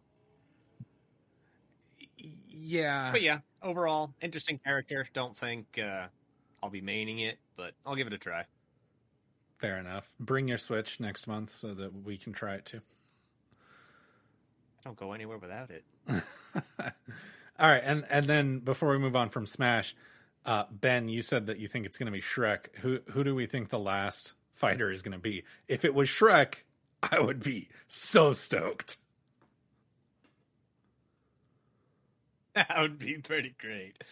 Um, God, I don't even know at this point who I'd want in. Actually, yeah, I do know who I want. Eggman. Give me Eggman. Ah, see, but isn't he uh isn't he a trophy? Is he? I think so. Or wasn't he a boss? I'm not in, sure. in whatever that like giant campaign was. I don't know. I I don't. I don't think so. it's interesting that you would choose Eggman. Ben, if you I mean video game characters, who who do you think the the final fighter is going to be? Well, as we just talked about, the Avengers are video games. no, I'm just kidding. it's going to be Iron Man. exactly. Um, no, I think it will probably not be anybody from an American developer. All right. Yeah, no, Patrick. He was just a, he was just a spirit. Oh, uh, okay. And the, like they've used most of their IP already. I'm trying to think if there's something in their IP that has not been used. What about the cloud dude? Cloud. Oh, The Lakitu. guy who floats on the cloud. And, That's yeah. Lakitu. Hmm, Probably not. Um, sorry to say. I so if I were going to narrow it down to three of who I think it will be, it would have been Dante, but that's out. Uh, and then Master Chief, I think is still a contender, um, just because of how iconic he is to video games in general. And then potentially Sora, but Sora runs into a bunch of licensing because you would have to have Donald and Goofy in there. And so Yeah, you. No way. There's no Yeah, way they're making I- deals with Disney. see that's and that's where I think that they're running into problems with Sora. So I guess I got to say, I would have said Dante, but I got to say Master Chief. So hopefully, it's Master Chief. All right. Um. I just don't think I see it, but maybe. eh, yeah, maybe. Uh, uh, coming um, and then uh, next up we had Mario Party Superstars. What did you guys think of this one? Tim, you look excited. Tell me what you thought. I love Mario Party. I am stoked for this one.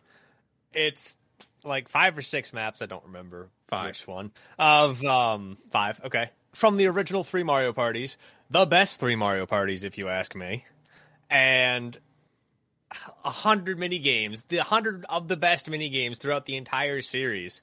Like I am so stoked for this, especially considering the, like a few of the maps they showed were Peach's Birthday Cake, one of the best maps from one.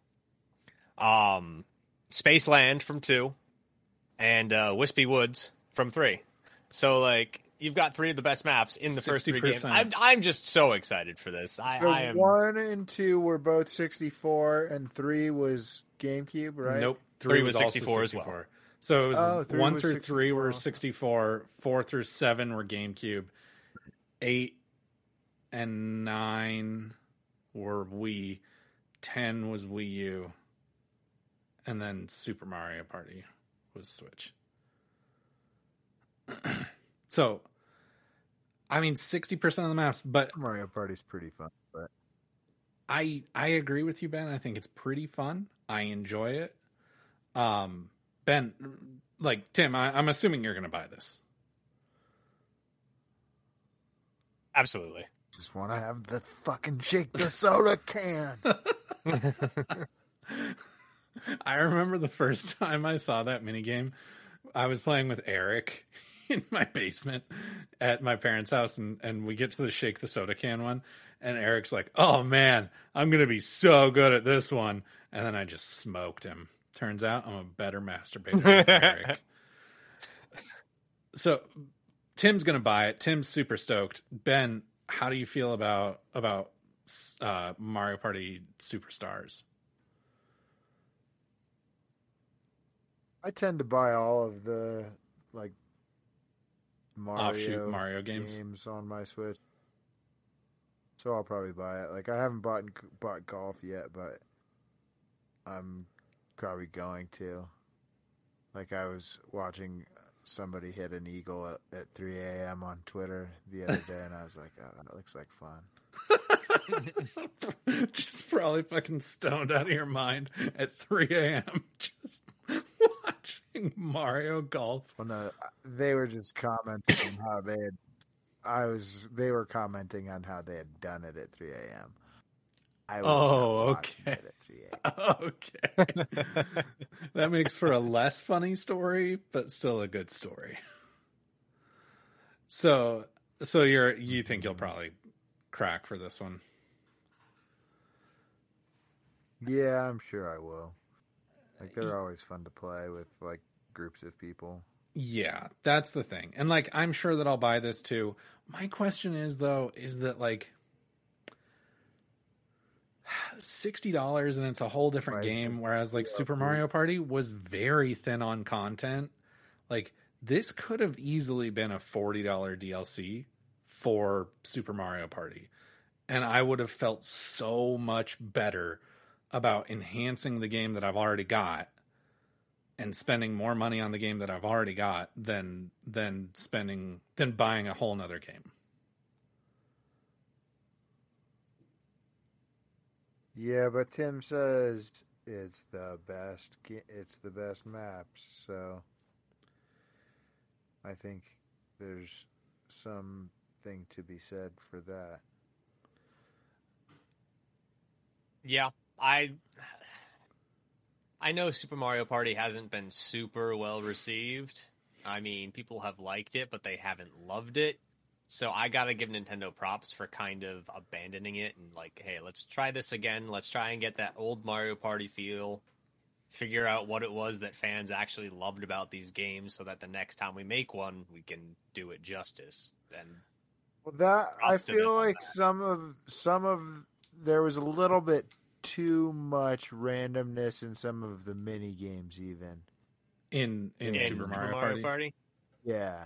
Yeah, I I definitely agree with that. No, that, I So it was almost just like, yeah, I don't It- like. it- well, and then like Jill just learned how to benefit from the randomness, and so Jill just won all of them basically because Jill would just play them.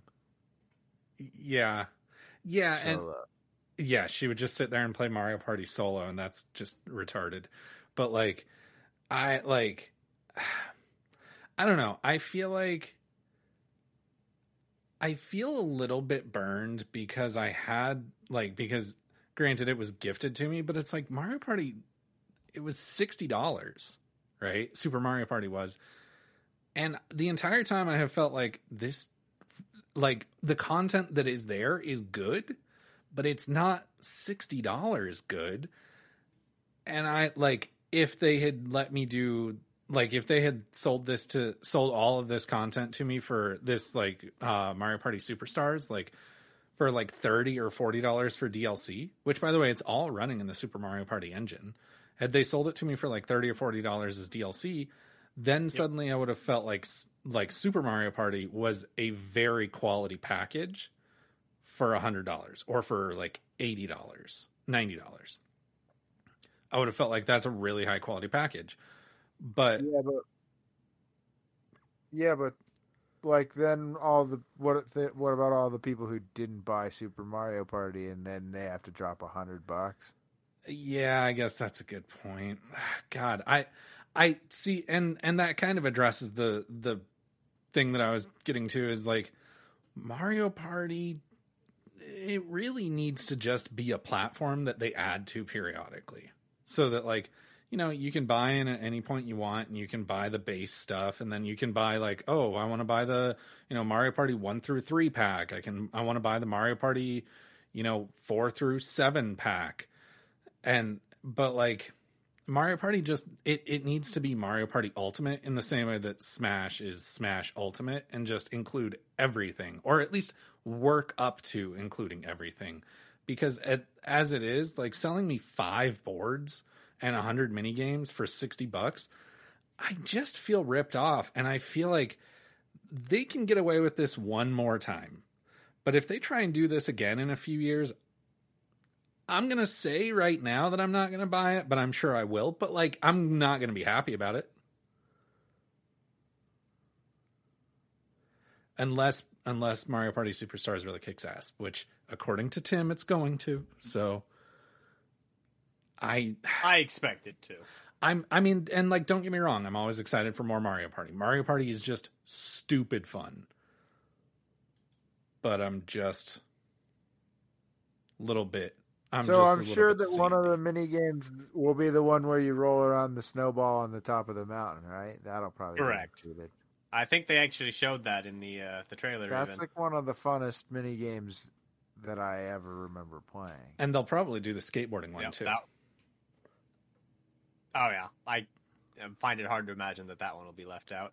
Honestly, I would be very surprised if um, most of the mini games aren't the mini games from the Mario 100, Super Mario Party 100 that they did on the 3DS a while back. Yeah, which is like they've just like they've already done this. It, they just they're just doing it right and taking more of our money. Granted, I didn't buy the Mario Party Top 100 when when it was on 3DS, but like I don't know. It it just feels and and I'm really typically not one to say this, but it just feels very uh, it just feels like they're nickel and diming me with Mario Party. But but the thing is is Mario Party is so fun when you have four people or more that like they can nickel and dime me and I'm gonna pay sixty dollars for five boards. Well, that's So- the thing is like four people have fun for one night for sixty dollars. That's less. That's like basically the, how much four people it would cost to take four people to the movies. Yeah, but I'm the one paying for it. That's uh, that's I mean that's a good point, Ben. That's a very good way to break it down. Is like four people have fun for one night, it's the movies. Four people have fun for two nights, it's gravy, right? Like suddenly you're at seven fifty per person per night. That's a pretty good deal, I guess. Gravy. That's no, that is a really good way to think Damn it! about Now it. I'm Ben. hungry. How? Why did you mention gravy? Yeah, go get some mashed potatoes and gravy. Talk to Chris. He made them for Jillian when she was drunk and she never forgot it. Uh, all right, WarioWare, get it together. Um, anyone have any strong feelings about WarioWare? I've played I remember I the like 'em. one on GameCube was fun. I, I mean, like full disclosure, I've never played a Mar- uh, WarioWare game, so I might I might play this one. the The one on 3DS, the last They're one, all just fun, gimmicky mini games. Yeah. The last one on 3DS looked really funny just with like the way Wario would draw himself versus like the way Wario drew everyone else was just really funny and so so they look more like like really what I I I think that I'll probably get this but it looks like if I do I'll be getting it for the laughs but instead of like the silly mini games. Um Ben, are you at all intrigued by this one enough to buy it? Uh, I honestly did not watch anything about it, but it. I mean, maybe there. That's like the game. I've. They're always. They've always been fun games to just play. It's another game that's fun to play in a group. Yeah. Fair enough. Um, uh, Tony Hawk's Pro Skater. smooth moves with me at the end of July. Yeah. Tony Hawk's Pro Skater 1 and 2. Um, we just, we already had a trailer and a, and a release date for this, but they just reiterated coming to Switch on 625. It's out. I have it. It's awesome. It plays, it's such a good port. So if you guys are looking for like looking into getting that game and you want it portably, uh, it's it's like Switch ports have kind of been one of two things. They've either been like basically the exact game, just low res, bad textures, basically worse graphics, or worse graphics and they run like dog shit. Um, this is the former, which is awesome because like Pro Skater is definitely a game that requires the frame rate to be pretty steadily and to be like pretty steady and and uh and consistent and and it's it's a great port. I can't recommend it enough. Uh I know that I'm probably the one that's far and away the most into Tony Hawk. So we will just move right on to uh to you- Tim. Can you put on the infinite ba- the unlimited balance or the perfect balance? Yes, you can. Nice. So um, Ben, you didn't buy it. You didn't end up buying it on Xbox, did you? No, I haven't bought it on anything. Same. I haven't picked it up either. Are you guys? Do you guys have any interest at all? I mean, if I, want to play it, now. I have it on PlayStation. I can just go over to my shelf and play it. not one of those games that like ever rung true with me. So Yeah. Um, Ben, what were you saying about Switch? I might get it on Switch. It plays really, really well. It's it's like surprisingly good. So, all right, then uh then Tim blew his load because now we're getting to Metroid Dread. All right, Tim, take it away. Tell us how you feel about this game.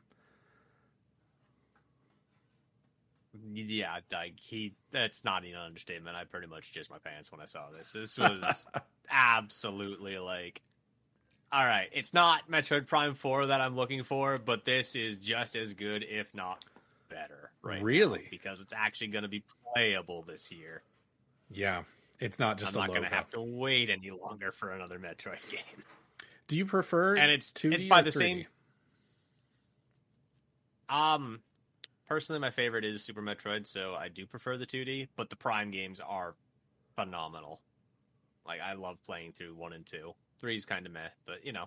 Um but yeah, i'm super excited of it for this. It's supposed to be kind of a continuation or prequel to fusion i don't remember what they said about it It's the end. This is this is Metroid Five. It is okay. it is the So, the end yep, of Samus's it's- story, the end of it. Yep. which is kind of crazy to me. i yeah This is the end of the side scroller story. Uh, so Metroid Supposedly. Prime takes place between. Is it between Metroid and Metroid Two, or is it between Two and Super? But all Metroid Prime One, Two, and Something Three like all I take place between two of the earlier games.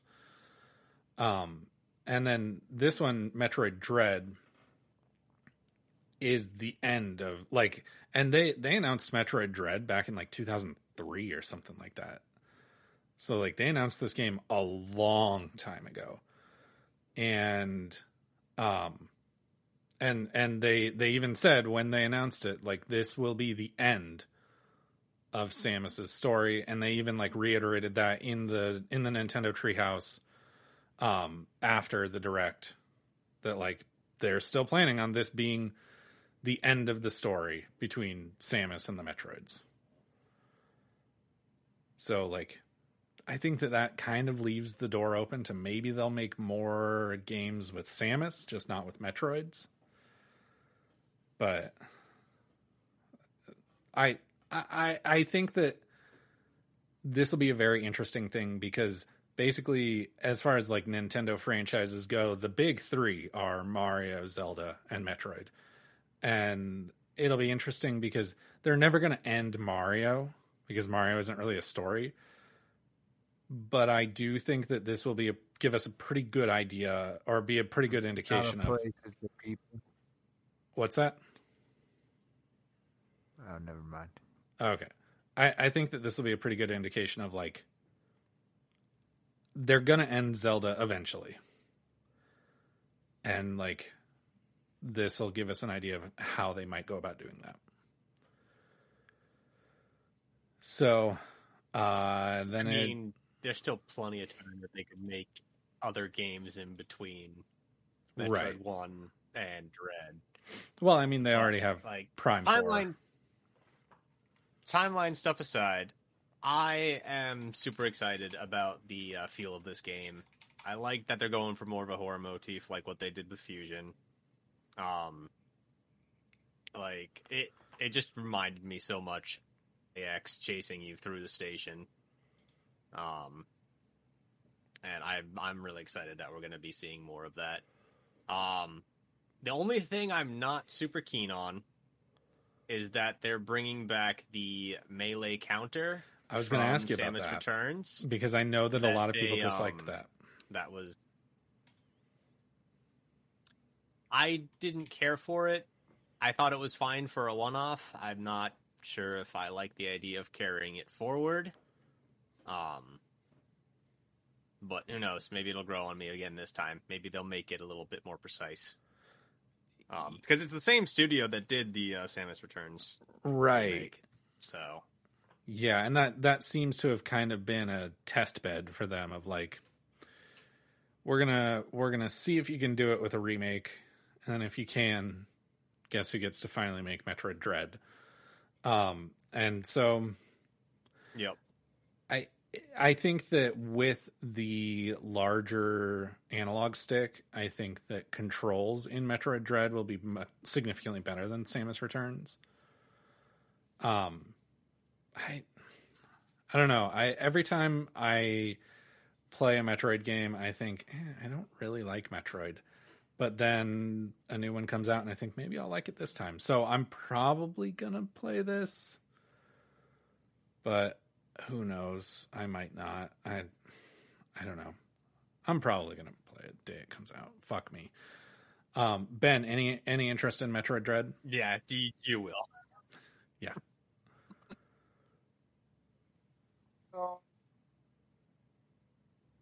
Probably Oh. not, but maybe. All right. Um, and then they closed the show with more information on The Legend of Zelda, the sequel to Breath of the Wild. Uh, they said that they will not tell us the name because the name will reveal too much about the plot of the game, which I think it's like, okay, then what? When are you going to announce the game? Because if it's going to spoil the story, The fall of Hyrule. I mean, if it's going to spoil the story, Yeah. then like, That are you might be going a to tell clue us? to, you know, change the title a little bit. Yeah, exactly. It's like you're gonna have to announce the title before the game comes out. And so whether it's now or in 6 months, you got to announce it. And so like What if Yeah. Zelda, this is the one where Zelda dies. That would be a good title. You should work for Nintendo. Um, they said that they're aiming for a 2022 release, which to me just screams spring So then 2023. they don't need to tell us the title. Why? Considering we haven't 2022. That's a long time. Yeah, it's true. Tim, what were you going to say? considering we really haven't seen a whole lot of the game. We haven't seen gameplay demos. We've only seen a couple trailers. Um 2023 is possible. I think end of 2022. Um like holiday, that might be what they're trying to slot in there. Yeah. Um but until we get a release date, until we see the title, I can't really say much more on that. But I will say that the trailer did look really cool. Uh, some of Link's new powers looked awesome. He's freaking Ash Williams now from Evil Dead 2 because he's got his robotic He's got arm. that arm, yeah. Yeah, No, um, the floating islands looks cool. I mean, the floating islands I think is going to be Yeah. the change of like to the map that I was really hoping we would get because I was so worried that it was just going to be the same map again. yeah, that was a lot of my concern, and I hope they kind of go back to more of a dungeon system versus Same. what we had with the uh, I still want Um, shrines, but Shrine Beast. yeah, Oh yeah, same. But like, I want to be immersed in a dungeon for like three or four hours as I'm yeah, like solving If puzzles. There's not and going through it. dungeons. I'm probably not going to play it. yeah. You weren't ever real hot on Breath of the Wild one, Correct. So I mean, I'm definitely going to play it. I, it's just a matter of like, I like I didn't love Breath of the Wild. Um, I know that that's kind of heresy, but like, Did it time, but you have cooled since. I feel like initially when it came out, you were pretty into it. Um, no, I mean I enjoyed it. I put about 160 hours into it, but like I I always I've always had problems with it. And even even when I was like at the peak of my enjoyment with it, I still would have told you, you know, I still like Ocarina of Time, Majora's Mask, Wind Waker, Twilight Princess. I still like all of those games better than Breath of the Wild. And now I would even include like Yeah. um what's that? I knew that. Yeah. Yeah. And and I mean now I would even put like Minish Cap, uh Link's Awakening, Link Between Worlds, Link to the Past. Like all of those games go on that list ahead of Breath of the Wild. So I I don't know. I guess I'm just not as excited for this game as most people, even though I'm very excited for this game because it's I mean Zelda is my favorite series. So we'll just I I I think the fact that they say we're aiming for a 2022 release to me that just I feel like they're aiming for it, but what they're going to hit is 2023.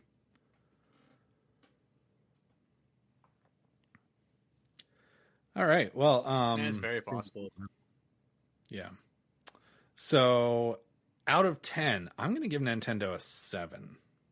I thought Nintendo did pretty well.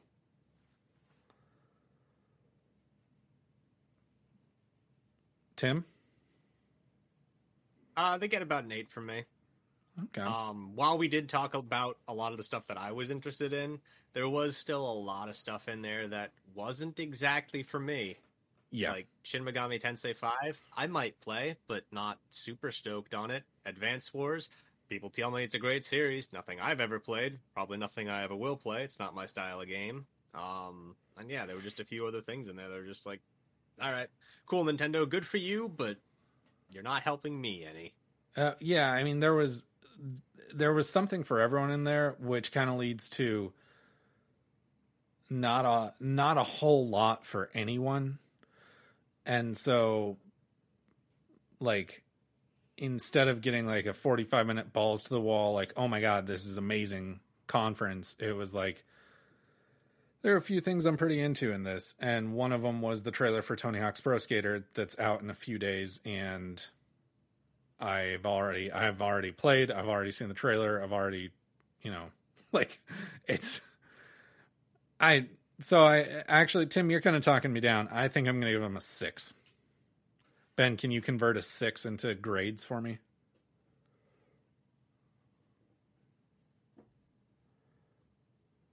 That would be a D. All right. D plus probably. D plus. Okay, so I'll give him a D plus. Ben, what about you? What what are you going to give Nintendo? Yeah, I mean, I would say that they are not failing, but they're not excelling. Yeah. So D seems pretty reasonable. All right. Fair enough. All right. Well, we are gonna we're gonna cover the um, Sony topics next week because we're about out of time. But we're gonna real quick. Well, and they gonna- weren't actually at E three, right? We're gonna what? They weren't technically at E three, right? No, they weren't. But they had some acquisitions that kind of raised some eyebrows this week. So, uh, but we'll we'll discuss those next week. Um, but before we go, we're gonna do the weekly trivia challenge.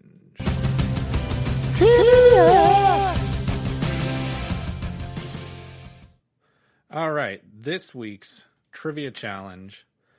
Uh, in the early days of the franchise, Insomniac used sexual innuendos for the subtitles of their Ratchet, uh, Ratchet and Clank games. Which of these was not a Ratchet and Clank subtitle? Was it A, Going Commando, B, Size Matters, C, Quest for Booty, or D, Coming Together?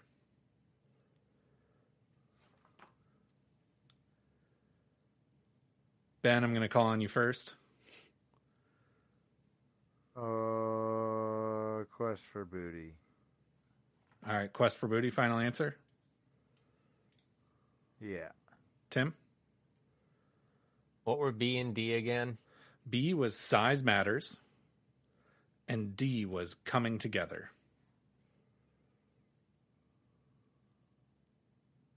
I want to say coming together, but I'm not 100% sure about that. But I'll lock it in. Lock it in at, at D, Coming Together. All right, well, Tim, good job. You're getting a point because I thought Coming Together would sound like a multiplayer game that is also, you know, you're coming together.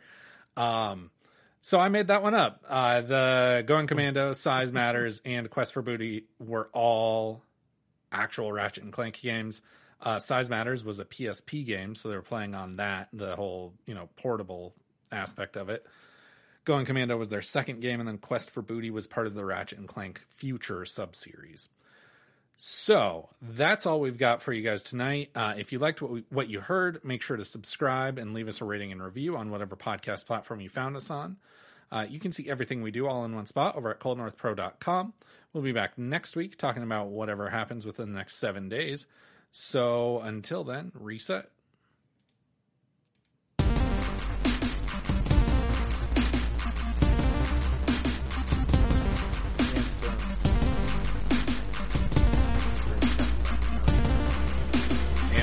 About.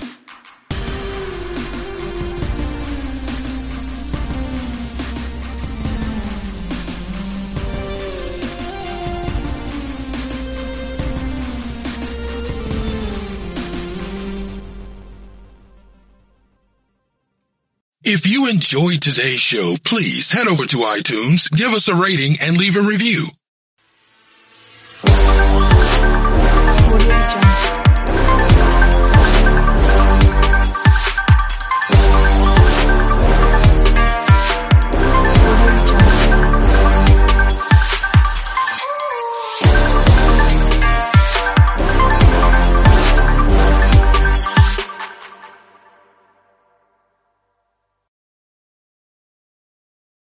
Download episodes of previous shows